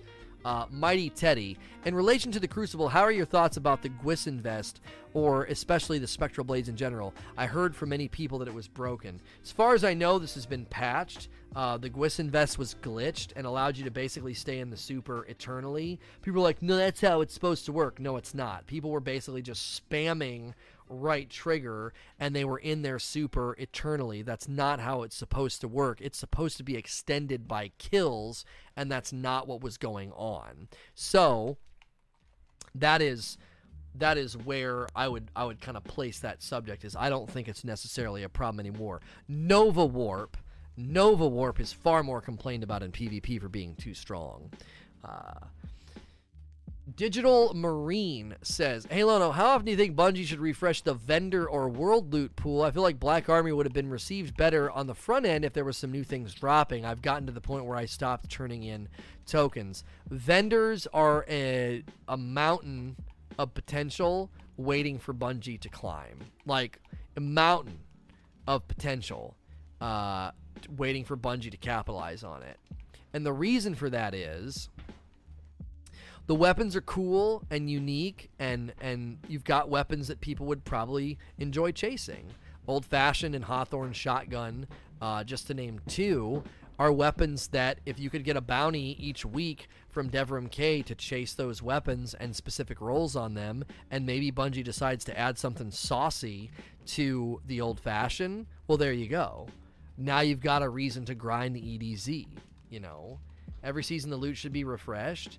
It's hard to refresh the loot though. Like, what are you gonna do to make the old fashioned fresh? You know. Like I said, Ada's bounty system coming to all NPCs and all guns getting year two treatment, and maybe yeah, like an old fashioned with feeding frenzy would just feel so saucy. It would feel really nice. Uh, it's high noon. Should the Aeon exotics be a class item exotic? Would it be better if in synergy if other players had them? I don't know enough about how they work or why nobody cares about them. I think it was mainly because it didn't do enough. Um, I'm not really going to start banging on the drum for more exotics, like for, for, for class specific exotics or class item exotics. That's not something that I feel. That doesn't feel like a pain point in the game right now. I feel like loot pursuit and guns is a better uh, lane to dig into. Double V, I was thinking about pulses and box breathing, maybe buff box breathing, so it kind of works like trench barrel, but I feel like it needs something different. Also, pulses are just too versatile. They can reduce range, so it cannot just beat every scout and sniper, uh, which are both underperforming in PvE and PvP wise. What do you think we should do about it? Buff other weapons or do nothing? I always like your viewpoints. Thank you. I the, the thing with pulses is that even if you made them less effective at far range, the map design in Crucible and the encounter design in PvE, there's not a lot of times where you're like, man, I need tons of range right now. The final boss fight in Scourge is really fun for that reason. It's like a Call of Duty map almost. Like you're up on the rooftops, you're sniping, you're you know, you're doing different things. Shattered Throne is that way. There's a lot of room in Shattered Throne for, you know, people to use scouts and that's about it. I think that's one of the general problems is they designed encounters and enemy engagement ranges in this game around double primary. So you're just kind of like, I don't really need a scout. Even if they made pulses weaker at range, number one, you might break the identity of pulse. You don't want to make it trash unless the enemies are right on top of you. Then it's just like a then it's just like an auto rifle that shoots in a burst. If you bring its range and its damage in too much, if you rein it in too much, you hurt you actually just hurt the gun archetype and why. Like again, I'm never going into content saying I really need a scout right now right? You're able to push the issue really and manage everything you have to do with things like pulses and hand cannons, right? So I don't I don't think that's a big that's a big win right now. I don't know if you're going to be able to make scouts ever feel viable unless you make their damage output, as I said before, it needs to just match snipers, um, because if you're going to play differently and pull back and try and use something that's that range, you know that it's it's that it's that kind of a range weapon. Man, oh man, there needs to be a benefit. You know, that that I think is a is a huge huge need if you want scouts to ever have a presence in PvE. PvP, I'm not really sure the map design ever favors scouts all that much anyway. It's just really easy to close gaps and get close to people. Um, J. Christ, there's a rumor floating around that fire team medallions hurt your drop chances for the exotic. Thoughts? I again, I don't know where people are hearing this. I've, I've always heard the exact opposite. Fire team medallions help uh, your exotic chance rate, so I don't know how. I can't speak to that. Papa Crabman, do you think if they created more long-range content, snipers and scouts would serve more purpose and they wouldn't feel as bad as the current environment design? From YouTube, love these Q and A's. Well, thank you. Uh, I, yeah, I just spoke to this. I just spoke to this. A lot of this has to do with tons of content being built for double primary. So there is you go into areas where you would have had a close range and a long range weapon, and it would have been sensible, right? yeah, I'm to bring a scout in here. There's a couple of snipers and a couple of long range enemies I can take pop shots at it with. And then everything else, I'm to use my hand cannon, my auto rifle, pulse, whatever. Right? So, uh, but again, yes, the content itself is where the problem lies. I love being in the final boss fight in Scourge and using a bow and a shotgun, and in the fight before that with the tanks, using a like using a, a, a bow and I forget what else I use in there. Like I feel like scouts and bows, and that's the other problem, right? Bows feel better than scouts. So that's another problem that scouts have. Is even if they create more ranged content, people might gravitate towards bows because you know bows are pretty good. You know, bows are pretty good at the range. So I'll tell you why I don't like scouts. I'll give you an example. The the, the vandals that spawn in Scourge, they're snipers that need to be maintained I'm to have to go in there and try with box breathing. I couldn't one tap them. I would hit them, and the impact of the scout knocked him back, and then I couldn't see him. You know? I couldn't see him, and I'm like, well, this isn't helpful. You know? But now I can, now I can, like, shoot him, get the headshot, and then the explosive arrow a lot of times kills him afterwards, you know? And I can even get rampage, you know, on it. And it's just a little bit harder to do that with the, with the scouts, because it just stuns them out of your line of sight. So that's why I gravitated away, I gravitated away from scouts in that encounter, which is a bummer because I I was scouts all day in uh, in King's Fall back in the day. I love my Suros Dis 47. I loved it. I had hidden hand and high cal rounds, and it just felt really strong. Saving Annihilator. Uh, I do love Pinnacle weapons, but don't they run the risk of destroying the loot grind with making a straight path to the best weapon? Example, I don't want or need an assault rifle, now I have the breakneck. Well, and that's why I said they should be a curated roll. They should be a curated roll, thanks for the uh, enhancement cores. They should be a curated roll at the tip of a loot pool pyramid. So if you're grinding for the blast furnace, that at the tip of that pyramid is a curated roll that has Desperado on it, right? So you're you're you're not that was the problem with the breakneck. I agree with you. The problem with the breakneck was you get it and you're done. There was no loot pursuit, there was no chase, there was no romance. It was just do the thing, play the 40 matches and you get it. Uh, and then that's it. Then you're done. And that's just a transaction of time that takes away the celebration, the elation, the excitement. Like when I finally got the good blast furnace roll, it was exciting. It was like, yes, you know, just seeing a Warden's Law earlier with Feeding Frenzy Rampage got me excited. It was like, oh, I, let me check the roll. Instead of, I know what the roll is, and with enough time, I just get it. I just play 40 games of, of Gambit. The scout problem could probably be solved by giving the old box breathing to scouts exclusively. What do you think? Um, I'm going to tent- tentatively agree with you because when I was using the scout rifle from the raid the other day, every time box breathing uh, spawn, uh, every time box breathing procced, I was like, man, if I could only have this for the rest of the clip, right? You know what I mean? Five dollars from anonymous. Hey, Lone, if you get a chance, could you equip the Coldheart Catalyst? Your opinion would make me decide whether or not to grind it for or not. Let's go back to orbit and do it since we lost somebody. I'm sorry, I kept forgetting to do it. I just get caught up in Q and I just start rolling. DJ May 88. To follow up on Hetero uh, Heterovona's question, could masterworking guns and armor unlock new perks? I don't know. I mean, maybe. Maybe that gives me tons of stability and uh, better reload speed. So let's try that out. We have a spot if anybody wants to join us. I think Milo's t- uh, stepping away. If you want to grind for the Warden's Law, I'm just gonna say maybe. Uh, there's a potential there. There's a potential there because that creates investment mastery in Capstone. But I don't know. Nerfing box breathing was unnecessary. One of the dumbest things they've ever done. About as dumb as taking aim assist down on sleeper. Just stupid. Voshmo what does uh, why does it take Bungie so long to figure out a way to implement the rest of the catalyst? Because that wasn't on their radar or their intention. Uh, oh, Milo's changing character. Okay, their intention with Forsaken was not to was not to be concerned about. Um, was not to be concerned with bringing back Catalyst, right? Their concern was let's give them tons of stuff to chase catalysts were a band-aid in a time of loot drought and, and, and game drought. That's what catalysts were. I just don't think it was on their radar. Uh, Jedi Wix, do you think we might soon end up on Venus again? Bungie Store has merch referring to the Shattered Coast uh, on the Black Armory T-shirt. I don't know. I don't know. That'd be cool. I want to go back to the old planets. I want the old strikes. I want the old raids. It's content, it's loot. If they give it the year two treatment, it could be worth chasing.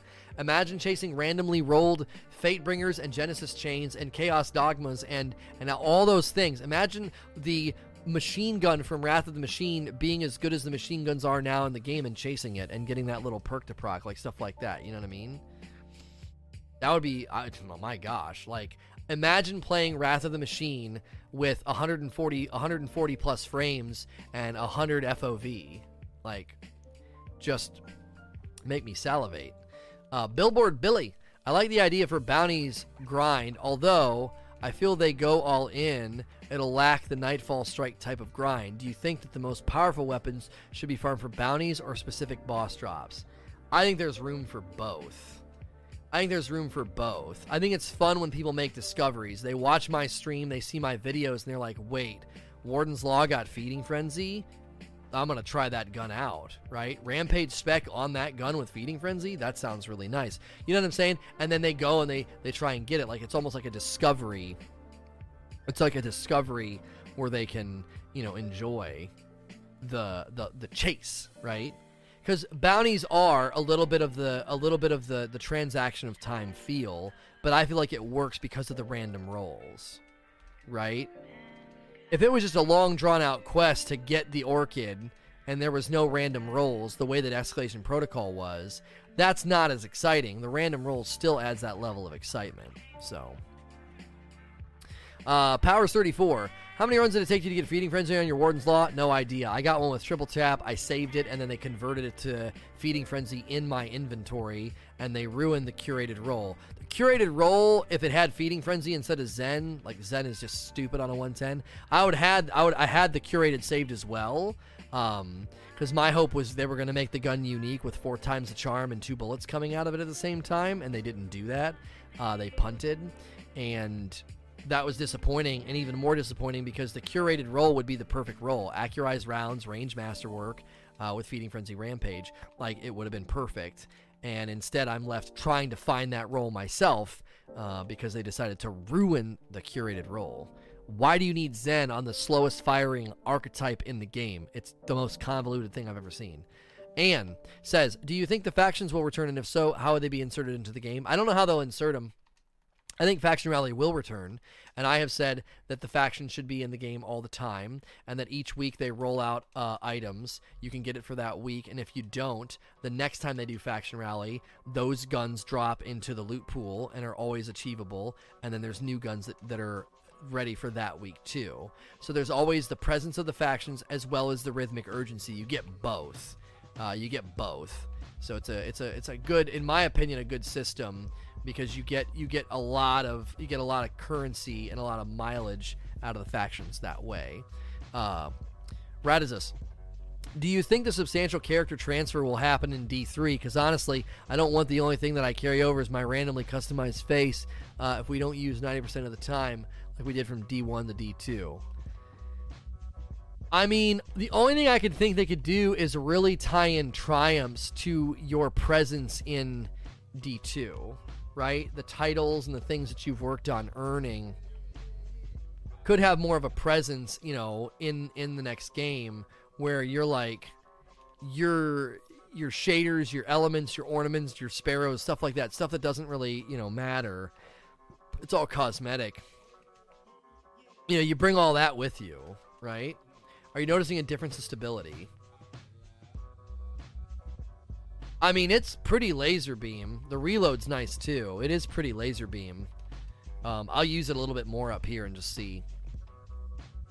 So yeah, triumphs and stuff like that. But I don't want our gear to come over. Like, why do you want to play a looter shooter and not chase loot, right? Why do you want to? Why do you want to have a static experience in a looter shooter? I'll never understand that. I want to use my Fatebringer for forever. I want to use Midnight Coup for forever. Why? It's a looter shooter. That doesn't make any sense. Yeah, it does feel more stable significantly. Um, like it barely moves. Like I barely have to correct, which is nice because the sustained damage, like not losing that that sustained sound on a boss, that's that's that's gonna be nice.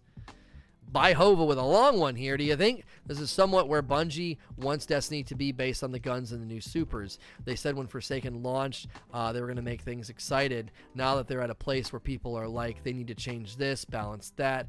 Um, when before people were just complaining that the game was bad. With broken supers with certain exotics, it makes people want those set up uh, and they're fun and people are just are just playing thoughts. Right, like I said before, I'd rather have a frustrated and engaged player base than a non-existent player base. And the player base numbers were dwindling so bad year 1 cuz the game was just so freaking boring, right? It was just so boring.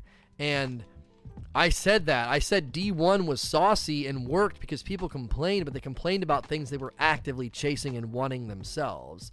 They wanted a God roll Matador. They wanted, you know, a God roll Party Crasher or whatever the frick. Like, they wanted to have those things because they were getting killed by them. So, a, a, a, disrupted and imbalanced crucible with people in it is better than a balanced crucible with no one in it. So just jump 88. Do you think Shaxx should instill a stricter rule set for PvP as a way to balance it? Iron Banner could just be the Wild West for a week. It's already supposed to be like that. I don't know what kind of rules that you would implement to balance things, and restricting people's loadouts is terrible, and they'll never do it again. Uh, it got terrible response in the raid lairs. Do not restrict restrict our loadouts. Don't. People hate it. It's a loot pursuit game, and when I get all my dope loot and I go into your end game Iron Banner or your end game Trials or your end game raid, that's supposed to be the coup de grace, the destination, right? And when I get there, don't tell me, hey, all that stuff you work so hard to get and find and grind for, you can't use any of it. Use scouts and a sidearm. No, that's terrible. Don't do it. And if you start instituting like restrictions on exotics and rules and loadout limitations. Like, well, you can only have one person use shards. Like, no, get the frick out of my face. Don't do that. You, people will get so mad if you do that. It won't work. It won't. Power is winsome. Power makes you go after something. The the the the the, the not forgotten, the lunas. The, the, these are things people chase because it's powerful, right? And you disrupt that. You short circuit that motivation if they can't use that power. Uh, somebody's going to ask probably on the YouTube video as well, what am I using? I'm using an Acantha D with auto-loading holster, rampage, and spike nades, and it looks probably stronger than it actually is because we have um, we have heavyweight on and arc burn. So that combined with spike nades makes it really, really nice for boss damage because the targets are big, dumb, and stationary, and I hit them with this, and it's it's very good. Just showing that grenade launchers could be good if they were always somewhat this strong, if they always felt this good. or at least had better ammo reserve, so it was more like a machine gun. The damage was stretched out over time, but was still had good potential for damage. King K says, "You say some of the suggestions would would turn Destiny into a different game. With what you've heard rumored about Destiny 3, do you think that once we hit that game, Destiny will be a different game?" The core identity will always be in place. The core identity will always be in place. There will be no ship battles in Destiny 3. There will be no weapon crafting. Well, there may be a form of weapon crafting in Destiny 3, right? There will be no neutered, dumbed down, super balanced esports PvP in Destiny 3. It won't. It won't be there. because that's not the identity of the game. Even though they're going towards, oh, they're going to go towards more the route of RPG, yeah, and they can do that while keeping the identity intact, right? They don't need to, they don't need to rip the identity, which is the spine of the game, out to to add things to it. I don't think so. So I don't think you're going to get this dramatically different game. You have to understand something established franchises have two challenges. They do want to capture a new audience, but it's difficult to do that if you dis- if you frustrate and push away legacy players. That happened with Destiny 2. Why didn't Destiny 2 capture a bunch of new people? Why? Why didn't it do it? It, it was a really accessible game. It's satisfying, great graphics, re, you know, shooter, real accessible, run around, shoot stuff, get stuff. It did, it didn't capture a bunch of new people. Why? Well, it's an established franchise, and legacy players were dogging on the game and walking away from it. So if you did get new players with Destiny 2, it didn't matter. You net you had a net a net nothing or a net loss because more casual players are more laissez-faire. They're like, well, I've never really played Destiny before. It's easier for them to put it down. So the challenge for Destiny 3 is honoring the identity and what we're all accustomed to, satisfying there is a lot of casual players in the player pool, satisfying those players, keeping those players engaged while also attempting attempting to get new players. You know, it's difficult. It, the game will be out for a long time, 6 years by the time the next game comes out probably. 6 years. That's a long time. That's a long time. If you're new to the stream, by the way, and you're listening to this on iTunes, Google Play, YouTube, or you're here live right now and you've never been here before, I appreciate you taking part in the content. Tons more questions to go. We're going to keep on pressing on with this Q&A. Thank you guys for contributing to the Q&A. If you have not pushed follow yet on my channel, do that. That is a free way to support what I do. Click the little heart button. That ensures that you won't miss my content. That's like following me on Twitter. You can also follow me on Twitter at Say No to Rage if you want to keep up to date with my content, my funny clips and things that I tweet out. Uh, and if you're listening to this, I'm probably live right now. A lot of times when these these videos and these podcasts hit the different places, I'm live. You can come in and hang out with us and have a good time. Uh, and if I'm not live when you come check out my channel, just click the follow button so you don't miss. Next question from Razor. Can you explain? Can you please explain how unflinching aim works? Uh, it's supposed to minimize the effect of flinch. I think right now, I am not an expert, but I think right now what's happening is it is minimizing the effect of flinch with respect to where your bullets go, but the visual effect of flinch is unaffected. It's unaffected. So when you get shot, you're like, I'm still flinching like crazy. What the actual frick? But if you went into PvP or something or PvE and aimed at the wall and shot with unflinching, you would notice that your grouping is probably a little bit tighter and a little bit better when you have unflinching on. So, Thank you, Tyler's uh, hallway. I appreciate that. JD Gamer, what do you think about Nova Warp? It's pretty much the most OP Super and Crucible. It needs addressed, and they're going to address it. They've said they're going to address it. I'm not going to speak to what needs to be done because I'm not I'm not as well versed as to what they could do to it. Probably duration and, and power, like how far it reaches and how long it lasts, probably needs to be looked at. It's a roaming super that kind of gets to wear a lot of hats. It lasts for a long time, and its reach and its power is silly. So they could they could rein uh, some of those things in but not to the point that it doesn't feel like a super anymore, right? What's the ceiling of a roaming super right now in Crucible? How effective? What's the average kills? What's the average duration, power, and strength of a super in Crucible? And take Nova Warp there is what you should probably be doing. Uh, Madden Madden says, not sure how this will go, but here's an idea I thought of when you talked about people not having certain exotics. How would you feel about certain activities having a dedicated drop source for certain exotics that can be farmed? Uh, if you're after certain exotics. Oh boy, oh boy, oh boy. I don't mind this. I don't mind this. Um, because I think you empower Bungie to say exotics can be strong and game changing if they're more farmable. Does that make sense? So, like Ace of Spades being really strong in the Crucible, I don't think you hear a lot of people complaining about that because if they like hand cannons and they get killed by it a lot, they go and they get it. And then they shut up and play the meta, right? Shut up and play the meta is an appropriate response sometimes. You know, just go get the ace of spades, be quiet.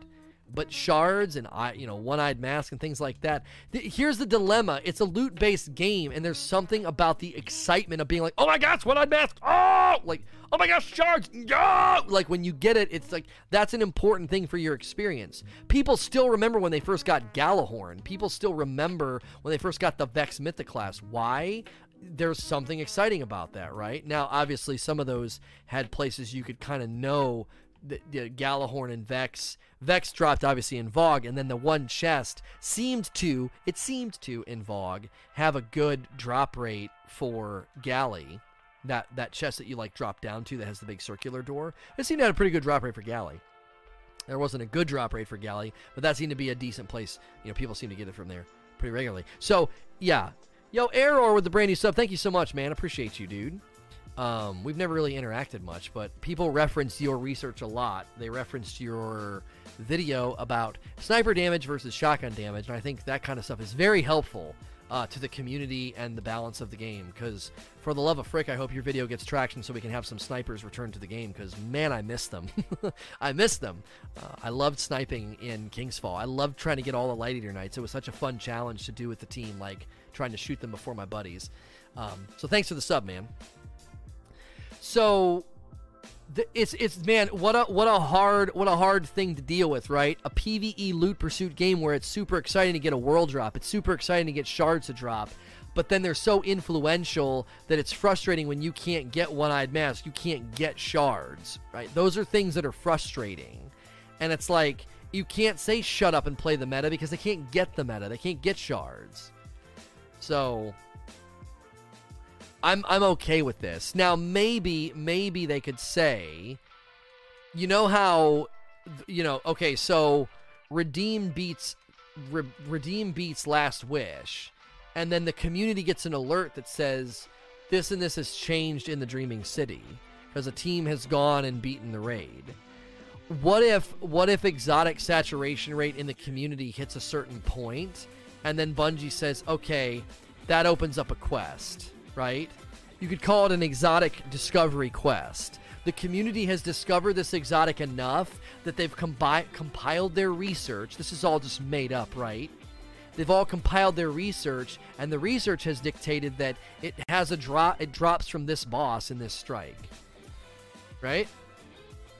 And if you and if you go and get these these uh, scout reports from Zavala that are like a bounty, like a costly bounty. You can buy that, run the strike, and have a chance for that exotic to drop. So One Eyed Mask starts dropping from a strike that you can farm with a scout report bounty from Zavala, but that doesn't unlock until the community hits a certain saturation of exotic. so 1K Voices could get the same treatment. 1K Voices has got to have a, a decent a decent saturation rate in the community right now. A decent saturation in the community right now, and that unlocks a, a, a, scout report you can buy from Petra, and you buy the Petra report, you go and run the raid, and it gives you a good, a, a better chance drop rate of 1k voices from the Last Wish raid. I think it's a pretty good middle ground. There's that like, oh man, we, might get it. It might drop. It's a world drop. Holy frick, you're one of the lucky ones. And then if you're one of the unlucky ones, there gets a point where it's a more intentional pursuit. So RNG is still there, the surprise, the elation, the loot pursuit's still there, even when, even when they put the intentional bounty in place.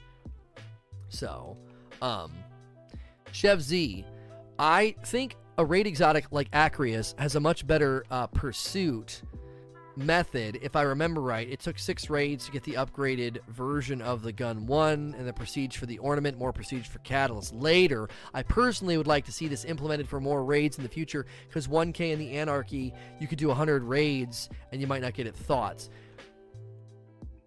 Hmm. Yeah, this this is a you're, this is a quest line exotic, okay? And I'm I'm just trying to quickly think, like I try to think as fast as I can on my feet, so I can say something that I don't want to disagree with myself later. Questline exotics have a place in the game. I think questline exotics are more suited for tier one and tier two exotics like chaperone. Well, chaperone's godlike in the right hands, but um, Ace of Spades, and Malfeasance.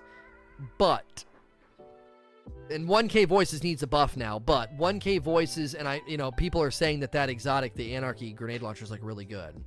Um, people did some testing or something. I don't know. I'm speaking purely from what I've heard from the community. That's a top shelf exotic, and I don't know if I want top shelf exotics to be quest lines. Um, I don't know. Now you're like, well, Lono, just a second ago you said that the, the, the community could hit a saturation rate and then the bounty could be there. Yeah, and that's not something that that's not the initial distribution of the weapon. Because the initial distribution of the weapon if the frickin' you know anarchy was just a means of like doing a quest line doing a bounty initially man that means every single frickin' person that runs that raid gets that. You know the world's first team gigs and the homies all got the thing guaranteed. I think that's pretty cool you know? So I think I like what I just outlined a little bit better than this because we get here, you get your way. It just it just isn't immediate. It's a, it's a hip fire and rangefinder. Uh, it, it just isn't immediate. So I like where your head's at though. It's like man, th- these are great guns. I shouldn't be running hundred raids and not getting it. I think I solve your pain point, but I don't do it in a way that makes the weapon so super accessible and transactional and still makes it a loot pursuit. Onyx Steel. Do you think if Anthem creates a new meta, it will throw Destiny balance off? Uh, they're not even related games. The meta of uh, the meta of, of, Anthem doesn't matter at all for Destiny. Voshmo. Uh, why don't they release more dungeons like Shattered Throne? They're so much better than Strikes and honestly the most fun PvP, PvE I've ever had. Well, if we're honest, the complexity, challenge, and the build of Shattered Throne and the Whisper of the Worm, I consider Whisper of the Worm basically kind of like a dungeon. Those are pretty complex and pretty difficult to build, and a small percentage of the community engages with them. So it's always going to be seasoning. It's not going to be meat. It's not going to be the meat of the content. It'll be seasoning. I think we'll get more, but I don't think you're going to get them often, and you're not going to get a lot of them either.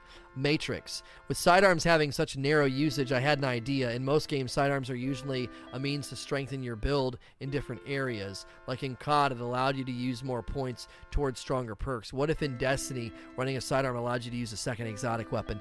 This is close to an idea I had before we knew what the new weapon system was. I said, what if there's a point system in the game?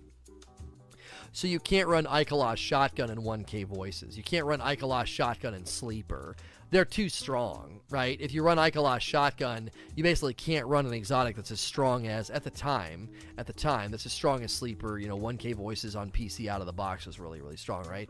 It's just it's just got too many points. So you got to use a weaker shotgun. Because and the reason for that was it would be based off of potential damage output. The potential damage output of the Ikelos was exotic power. It did more damage than exotic power weapons, so it should be equal to, in some respects, equal to that point, right? To the point system. Um, so you're basically saying I could tank myself, I could make myself weak, I could throw on a sidearm, and then I could run Ace of Spades and Thunderlord. I don't know. I mean, you're changing the nature of Destiny as a game, and I don't know if that's what we need. When they can put weapons out like the Breakneck, I continue to say the Breakneck is the future. You just need to have the Breakneck be a random roll that's curated so it's more of a loot pursuit instead of a transaction of time. And I think you're off to the races.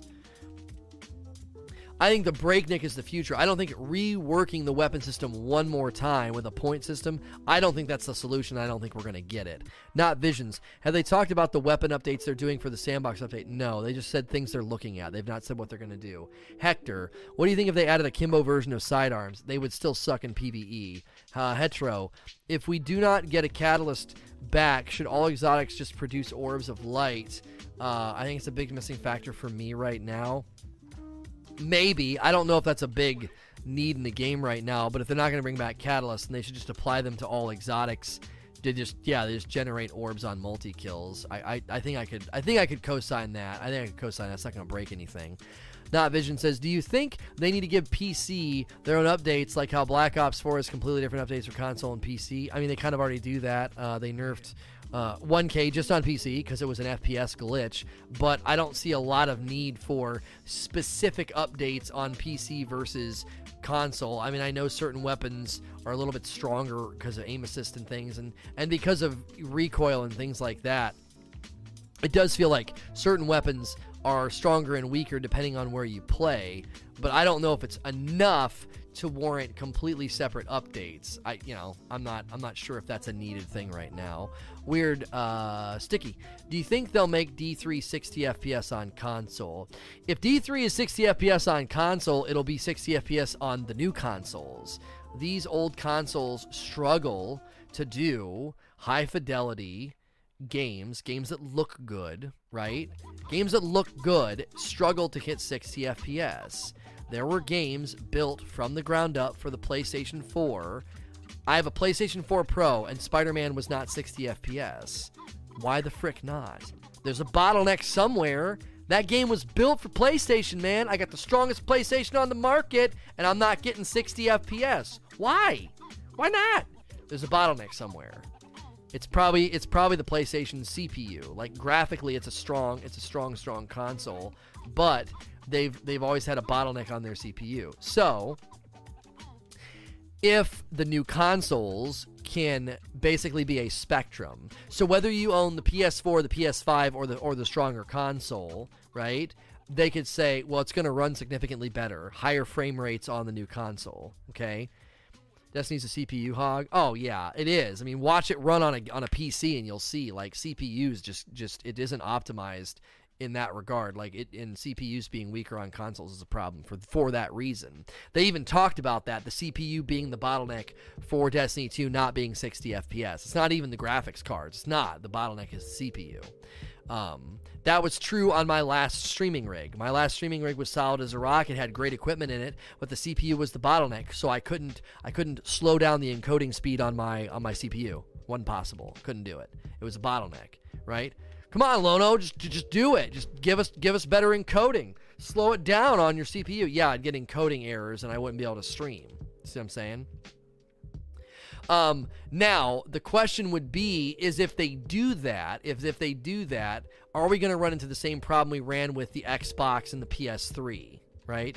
Xbox 360 and PS3 held back Destiny 1, and eventually they got left behind.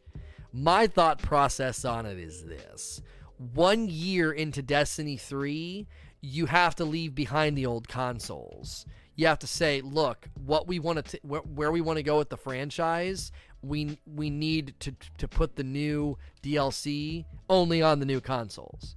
Squeeze as much life as you can out of the Xbox One and PS4, and then you're at the cap. You're like, we can't do anything else. Destiny 3 is big, it's stout, the worlds are large, but we're limited.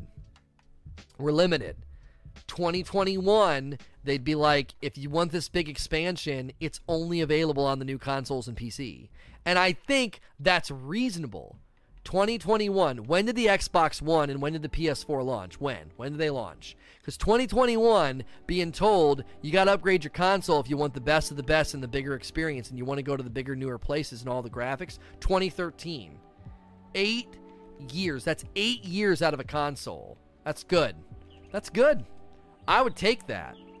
I would take that, man. I, I don't I don't think anybody anybody could say that's an unfair expectation.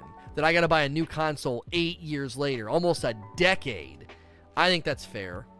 Um, I think that's totally fair. And I don't think and I don't think consumers would reject it. I don't think consumers would reject it. Now, there might be people that are a little miffed because they just got their PS4 Pro or they just got their Xbox One X, and those launched closer, closer to 2021, right? They might be a little bit miffed, but those consumers tend to know what they're doing. They tend to be the type that are willing to always buy the best of the best, so they might not even be really a concern. If you bought the Xbox One X, if you bought the PS4 Pro, you're probably the type of consumer that's just going to shrug and be like, eh, I want the best of the best. I'll pay for it. You know? Do you, do you really think people that bought PS4 Pros and Xbox One X's are going to sit on the sidelines when new consoles come out? Frick no. They're going to be lined up. They're going to have them pre ordered. That's the type of gamer that they are. The people that don't, the people that are like, nah, I like my Xbox One X, no, I like my PlayStation 4, I don't want to upgrade, I think those people are likely to say, that's okay. I got eight, this thing launched eight years ago. You know, and, and Bungie can even say that publicly. Like, those are those are eight year old consoles, and they were in development before that. So it's basically a decade old technology. Like we can't build on that anymore. You know, we can't. So Brother Left Hand, longtime lurking fan, and I enjoy Q&A. Like the Malfeasance does extra damage to Taken, Bungie should create exotic weapons that do extra to specific enemies. Do you agree? No. Um, and I'm not trying to shoot you down quick, but I'm trying to go through the questions a little bit faster. The mods from the raids are an insult. They're an insult. Listen, if you want to build yourself around taking damage for Gambit, I'm sure it helps. You get a bunch of those taken taken uh, but mods from the Last Wish raid, awesome. But it's like an insult. It's like, dude, am I really gonna put a bunch of mods on my pinnacle, enhanced perk, great gear, the gear I've invested all my time in, the gear that I think is the best? Am I really gonna put enemy specific mods on my armor? No. Do I really care about the malfeasance? No. It just it's too narrow. It's too narrow of a benefit. Think about it like this one eyed mask is universally effective, right? Malfeasance is really, really contextually, narrowly effective. They're, they're, they're so outside. You, I, you want stuff right in the middle, stuff that's just solid, fun, and good to use and strong. Thunderlord, you know, the, the trace rifles, like those exotics are solid. Ace of Spades. If you're like, hey, we just gave you another hand cannon and this one does more damage to Fallen, who the frick cares? Fallen aren't that hard. Why do I care about that exotic? When am I ever going to use that exotic? Um, cough, cough.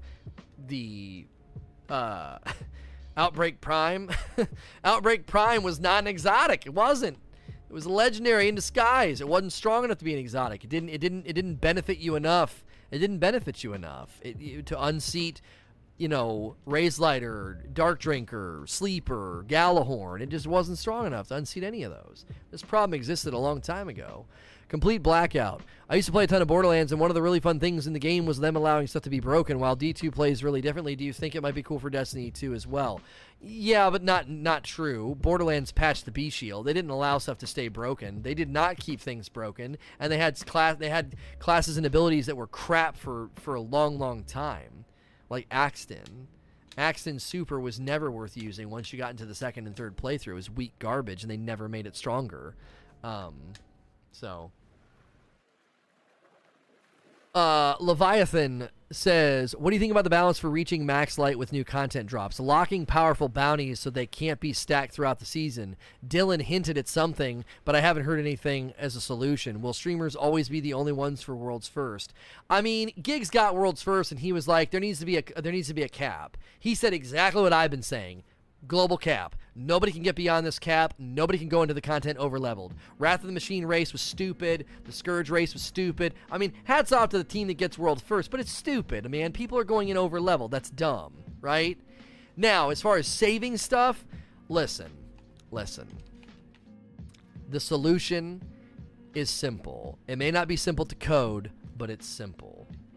When I go to a bounty over here and it says Iron Banner Bounty, right? Right here in the description. Okay, let me try and find one. Right here. Here we go. The all for one, one for all weekly bounty. It says powerful gear reward right down the bottom. You know what it should say in parentheses?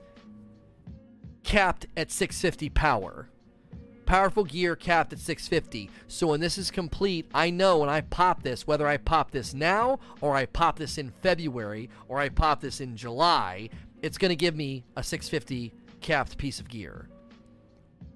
That's the solution. All bounties should be tooled to tell you if it's powerful, it's capped. It's capped at 650.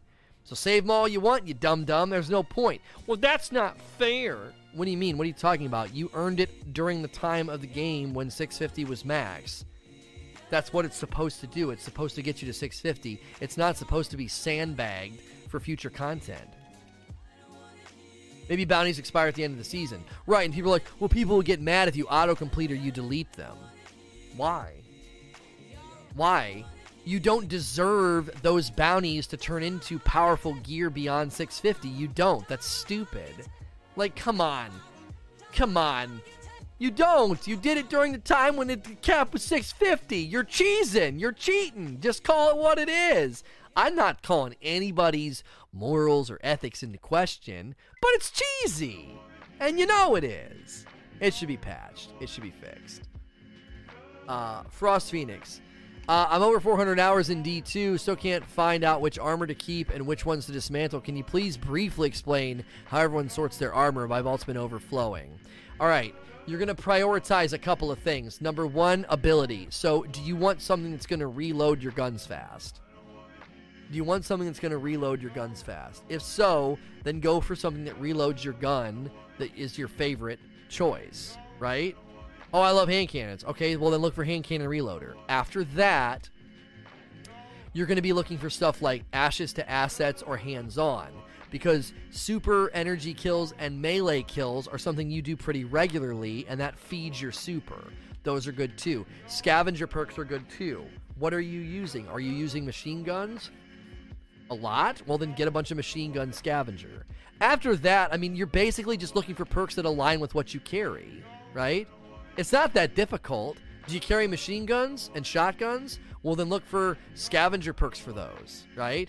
Do you use a hand cannon almost exclusively? Then look for hand cannon reloader. It's not that complicated. Are you running Way of a Thousand Cuts and using Knife Trick like an insane person? Are you running Thunder? Uh, are you running uh, Code of the Missile and you're using Ballistic Slam like crazy with a Skull Fort? Well, you're looking for hands on. Hands on gives you super energy for melee kills. Like, how do you play? What do you use? Look for perks to complement those things. It's that simple. I'm not trying to talk down to you, but like, I think people get confused and they overcomplicate it. Just ask yourself those questions. What am I using? What am I playing with? What subclass am I using? What would benefit this subclass? And then find perks that complement those things. And the Laura Perfect Paradox is the proof that we can go back in uh, that we go back in time. Well, we go back into simulated versions of time. We haven't ever time traveled. Unless the Vex simulation, as we misunderstood Warminds, we thought there were a bunch of Warminds, and we're finding out now Bungie's kind of changed it and said, no, there's only one Warmind. All these other things that we thought were other Warminds are subroutines of Rasputin. They weren't actual their own Warminds, they were subroutines, right? What if we completely have misunderstood the Infinite Forest and it's not simulations? What if Osiris is wrong? And those are we're actually traveling in time and then we figure out that we can change history. I don't know if that's going to happen but for now we have not traveled through time. We've gone through time simulations. Um so. Uh karma police there's always been a battle between PvE and PvP, and some of the player base want more power or more restrictive sweat. What do you think about PvP players with unique rules and more meta ecosystems? Players with no exotic restrictions, players with uh, Halo SWAT balancing. Do you want to know what would happen? A really small percentage of people would engage with it, and it'd be sweaty, and the matchmaking would suck. That's what would happen the reason they could be restrictive in the sweats tourneys is because they knew who was they knew who was playing and they were intentionally matching each other or i mean i think eventually they just used private matches like near the end of the life cycle of d1 right? The reason that works is because you know who's playing and it's planned and it's organized. If you create a playlist that's sweat and restrictive no one goes in there but the sweats and so matchmaking and connection and everything all of it would be horrible. It'd be horrible so it wouldn't be worth developmental bandwidth because it wouldn't get engagement and then people would just complain about it.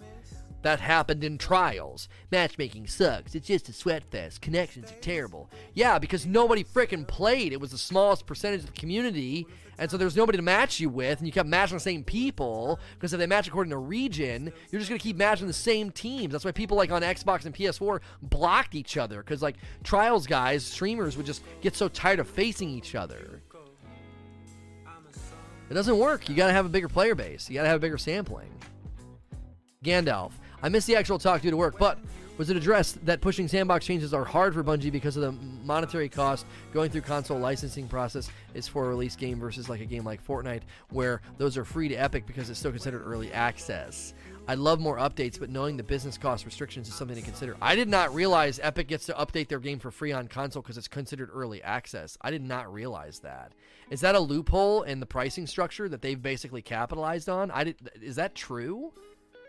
So Epic doesn't have to pay for whenever they push something out. They just get to send out the update because it's early access. Is it? Can we verify? Milo's saying it's true. That seems like a bit of a loophole, right? I mean, big companies are good at loopholes. That sometimes is how they become big and successful.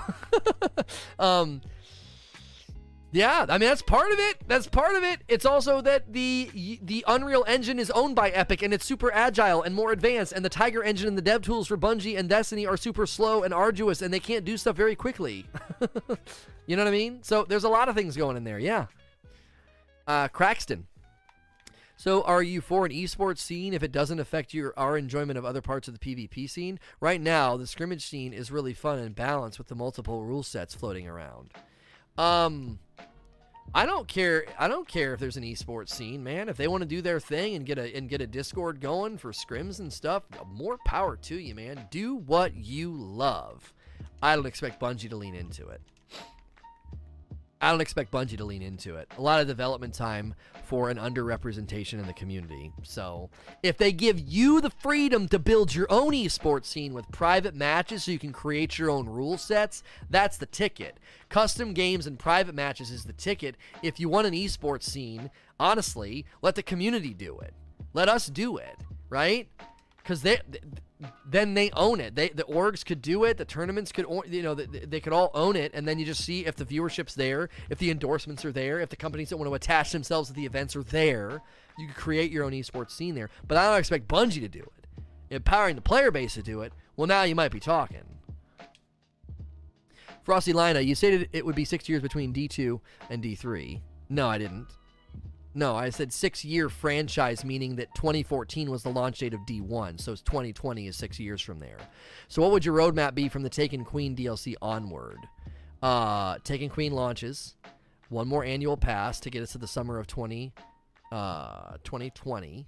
And summer of 2020, they start marketing and promoting Destiny 3. And the annual pass that takes us from 2019 into 2020 takes us back to a lot of classic locations classic places, classic raids, and it's a beautiful send off for Destiny 2.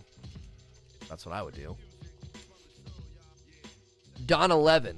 For raid specific exotics, do you agree that at some point the drop rate should increase? Yeah, we've already addressed this. At some point, there should be a more accessible line to raid exotics, yes. Because uh, eventually people don't care about Last Wish, and then how are you going to get a team together to do, you know, 1K voices? That's frustrating. Um, God Ninja Thee. What do you feel about the Wish Ender, the exotic kinetic bow, being moved down to the heavy slot and the damaging being increased? The bow, in my eyes, feels so underwhelming, uh, and having long draw time messes with the potential. Uh, by the way, hi from YouTube. Been montaging your videos recently. Uh, thank you. A brand new Prime sub from It's Papa Giorgio. Thank you very much for the brand new Prime sub, dude. A lot of people have used their Prime subs here lately, and I appreciate you guys doing that. If you have a Prime sub, use it on somebody in the directory, whether it's me or an affiliate or another partner. Um, I'd rather make the weapon better where it is than reclassify it. Shafe the lock with another Prime sub. Thank you so much, guys. I appreciate that. Welcome to the Rageless. Don't reclassify the weapon. Why do I want an exotic heavy power bow? Nobody would use it, right? Daddy Roshi with another sub. So many subs coming in, guys. Thank you. Three in a row. I appreciate it very, very much. A little triple sub there. Welcome to the Rageless. So, no, don't reclassify. Just make it better. Make it better where it is. If, if it's not good, right, don't reclassify and move it. You know, it'd be like being. Well, the Graviton Lance isn't a very good exotic. Nobody really uses it. We'll make it a heavy weapon. What? and make it stronger. Huh? No. Uh, that, that, the weapon type, the fire rate, doesn't suit a power weapon. It suits being in a primary spot because it's, you know, trash ad duty. I think they should sell raid reset tokens to give non powerful gear. Uh, they could make some money and we could farm raid items. Thoughts? No. No. Full denial. No. You stop it. I don't want them to make money off me wanting to grind. Uh uh-uh. uh No, sir. No. I am waving my finger in your face. Absolutely not. If they want to bring the grind of Powerful rewards your first three raid runs, and then after that, non powerful, do it. But you start charging me money to reset my raid every week, I'm going to have a real big problem with that. Because that's turning into Candy Crush. You run out of turns. No. Uh uh-uh. uh. You sit in the corner, sir. We don't want that coming to our game. That is the you don't have enough turns, put in some quarters and you can take some more turns. Turn my game into a freaking quarter dumping arcade game? No, sir. Re. Next question. I like where your head's at, but I don't want to monetize. Let me run it for non powerful so I can grind for a full armor set or a different roll on the threat level, but don't charge me for it for frick's sake. Who am I banning? DJ May 88, do you think it's unfair if Bungie offered DLC or an Eververse pack for all the year one ornaments? I don't care. It, just sell the stuff and, and let people buy it intentionally. I don't care. All the stuff, all the ornamental stuff. Who cares? Just let people have a, a straight line to buying it. Blackjack six six six. Try to get Wayfarer, but still need the Bray Tech ship and the auto. Done over 200 nodes. Seem to get a scout. Think it needs a fix. Titles to linked to RNG is stupid. I agree. It needs fixed. It got looked over because they gave us tons of content, and that wasn't a major part of the content. That was like an outlier thing where, you know, really, really hardcore players were going to go for it. So it, it went it went unaddressed. So it sucks for you, but it's not a big giant front burner issue right now. Hollywood Zorro, will the Ikelos almost always be in the energy spot, have solved my making it not full auto and then and, and then revert the trench barrel nerf? Will the Ikelos almost always in the energy spot be solved by making it not full auto to revert the trench barrel? No, the trench barrel nerf was fine. It's functioning as a pinnacle energy weapon. It's a great weapon, and it's wearing the hat of an energy mid tier, second tier enemy killing weapon. It busts shields and kills majors fast and that's what it's supposed to do. It was wearing the hat of power weapon and DPS weapon, which is why it needed nerfed. It wore too many hats. It was an exotic power weapon. It was totally it's totally fine where it is now. And people can get mad at me on YouTube and blame me for the nerf. Yeah, me ruin our weapon. It was stupid and it wasn't it wasn't functioning within the power hierarchy of the game because it was designed at a time when it was a power weapon and we were starving for power and they gave us you know that and they gave us the tractor cannon and everything else. Well tractor cannon was already in the game but they made tractor cannon worth a darn by doing the void the void debuff. So no. Uh, Mr. Enigma what would you change in the sandbox to balance PvP? This is too broad of a question. PvP needs some exotics addressed, but overall, I think that the weapons themselves are in a pretty decent spot. If you want to stop getting shotgun rushed, pull back from the choke points and use the shotgun yourself, or just stay away from choke points and play more passive. Uh, Mark Musto, what do you think of Xur bounties rewarding missing exotic catalysts? That could be a great way to bring catalysts back. Do it. Hollywood Zorro, do you think Bungie will ever update clan bounties so PvE players aren't forced to play PvP activities? Lately, we keep seeing lots of PvP bounties for clan XP. Split it right down the middle. Split it right down the middle. When she has like a ton of PvP bounties, it's super disheartening. I don't need them now, right? Because I'm not doing, I'm not trying to level. But whenever I had to do her bounties and tons of them were PvP, it was super annoying. It should be split right down the middle. Uh, the cleric, do you think Destiny 3 will be a continuation of D2 or be a fresh start. I like to be a continuation. It can be a continuation and a fresh start. These are not mutually exclusive. Uh, if it's a continuation and you can bring your weapons with you, that's fine, but they need to be quickly made irrelevant. They need to be quickly made irrelevant and left behind. You don't want people using their Midnight Coups, Ikelos shotguns, and, and Orchids, and Blast Furnaces, and all these weapons. You don't want them using these weapons in D3. You want to be using new weapons, for Pete's sakes. I think time travel is how they're going to reset us with the Stranger. That's just been my theory. Heterovono, if snipers get changed and power weapons become unneeded for boss damage, what is the sandbox issue uh, would arise. I foresee just pure LMG play, uh, but I'm a little worried.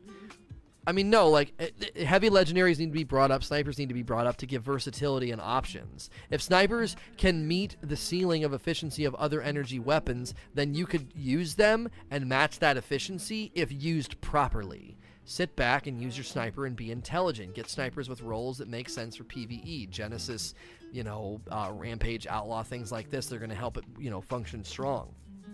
Not going to mess with the meta, though. Uh, the Trud.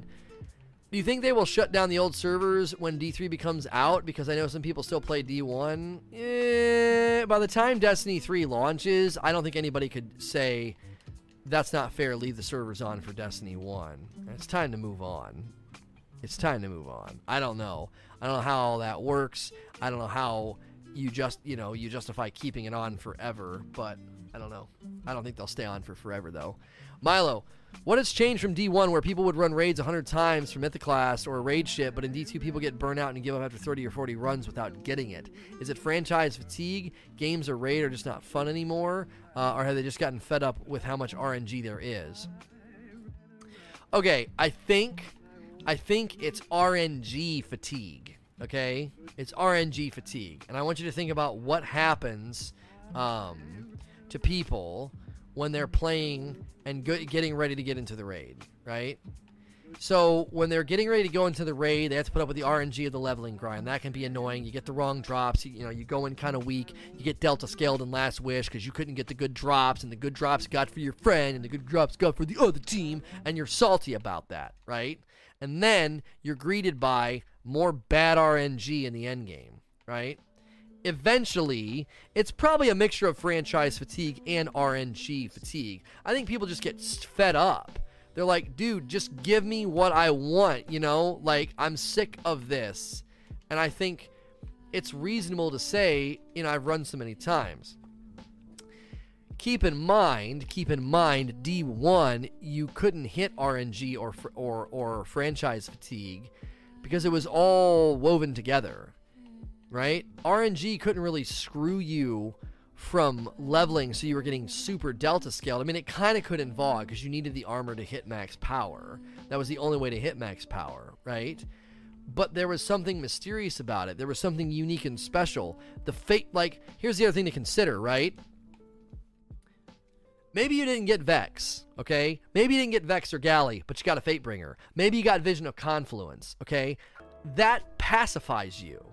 It does when you run Last Wish and you run Scourge, do you know what the big problem is when you can't get 1K or you can't get Anarchy? The weapons that you're getting in the process aren't that impressive. They're not end game pinnacle pieces of loot, aside from the threat level. There is no equivalent to the Fatebringer. There is no equivalent to the Vision of Confluence or the Genesis Chain. So you're sort of like, I don't care that I got that gun. I don't care that I got that. All I want is the anarchy. The narrow think about all the stuff chattering bone and the and the and the age old bond and the transfiguration and all those guns in last wish none of those pacify you because they're they're mediocre but the curated chattering doesn't make any sense it's bad like and those would have pacified you. If chattering would have dropped with an insane curated roll, maybe Desperado, or maybe a perk better than Desperado, I don't know, right? Well, if that's the case, then that pacifies you. You're like, I have something really, really strong and really, really great that a lot of other people don't have. Like your Fatebringer was almost a badge of honor. My vision of confluence was mine. It was the only stupid primary I could get to drop from the dadgum raid, and I liked it. I, you know, it, it worked for me. So, Fortnite Duos whenever you want. Very soon, Lep. Give me, a, give me an hour. Give me an hour or so. I'll whisper. I'll whisper you, Lep. Love you, man. Because I'm gonna finish this and then eat, and then I'll be right with you. Maybe less than an hour, maybe 30 minutes. Pierre Prince, do you think Destiny 3 will let us play as Dark Guardians, Dark subclass? No, I don't think they're going to flip the script like that. I don't. I don't think we're suddenly going to become dark. And I don't think they're going to give us that level of freedom. Do you think being able to call vendor, uh, being able to call vendors or for bounties or quest steps like Ada's would be a great add? Not going to the tower so often. Yeah, I think there needs to be like a, a, a, a presence of going back and forth to the tower, but it's too often for Ada. Uh, Matanagi, hey Lono, what are your thoughts on Sparrow Racing League? Doesn't need to come back. It's too chintzy. It doesn't capture players for a very long time. That's a lot of in, that's a lot of investment, I think, for content that doesn't have enduring staying power. Uh, Extremely Dark Taco, hey Lono, what do you think about the exotic slug hand cannon uh, intrinsic third eye? Reload and any uh, first to the third bullets to the mag open third eye lets you see through walls for 8 to 12 seconds. I mean, I don't know, dude. I'm not to I'm not to get into this like exotic speculation weapon design. I, take that to Reddit. I I don't know. I don't know enough about PvP balance. It's too hard to speculate about how good or strong that kind of a weapon would be. Thorin 9. Do you see Bungie developing a player test system for perks and weapons sometime going forward? Trace rifles were so fun to use, but because it broke trials that weekend Prometheus came out, it was nerfed into the ground. Well, Prometheus is really strong again, so that's not true. But seems like better testing ground could be helpful for tracing rifles to keep useful. Well, I mean, there was Crucible Labs. There was Crucible Labs. Can somebody go let Leopard know what I say? He may have come over and had me muted. He may have come over and had me muted. Can you guys go let Leopard know what I said in chat? Um, so Crucible Labs could be you could have weapon labs We could have weapon labs. I actually had this idea a long time ago, not weapon labs, but it was like, what if they had experimental perk ideas and they they used the gunsmith to do it? So you could go get a gun from the gunsmith and you would test it out, but it would only last for so long, right? You get like 20 kills with it and it goes away, right? In like in Crucible, if it, it like its usage goes a lot faster in Crucible, right? So if you get like 10 or 15 kills in the Crucible, it goes away and you can't use it anymore. If you use it in PvE, maybe it's got like a time limit on it, right? And then that could provide good feedback to them about like what perks are too strong, what perks are cool, what perks are not, and then we would be basically experimenting with the gunsmith. That would be pretty cool. We were doing that anyway, right? We had gunsmith bounties in D1, but the guns were basically trash that we tested with uh, the Trud. Do you ever think they would do reworks of D1 raids for D2? Yes, I think that's going to happen in the second annual pass, not this annual pass. So fly kite. Uh, a buddy of mine brought up what I thought was a decent idea. Do you think exotic weapons should only be able to drop once since the rolls are static? I got the Thunderlord from the raid yesterday instead of getting a chance at the Anarchy. Yeah, I, it's stupid. D- getting a, an exotic weapon a second time is infuriating. Tobirama with the brand new uh, Prime sub. Thanks for using your Prime sub. Um,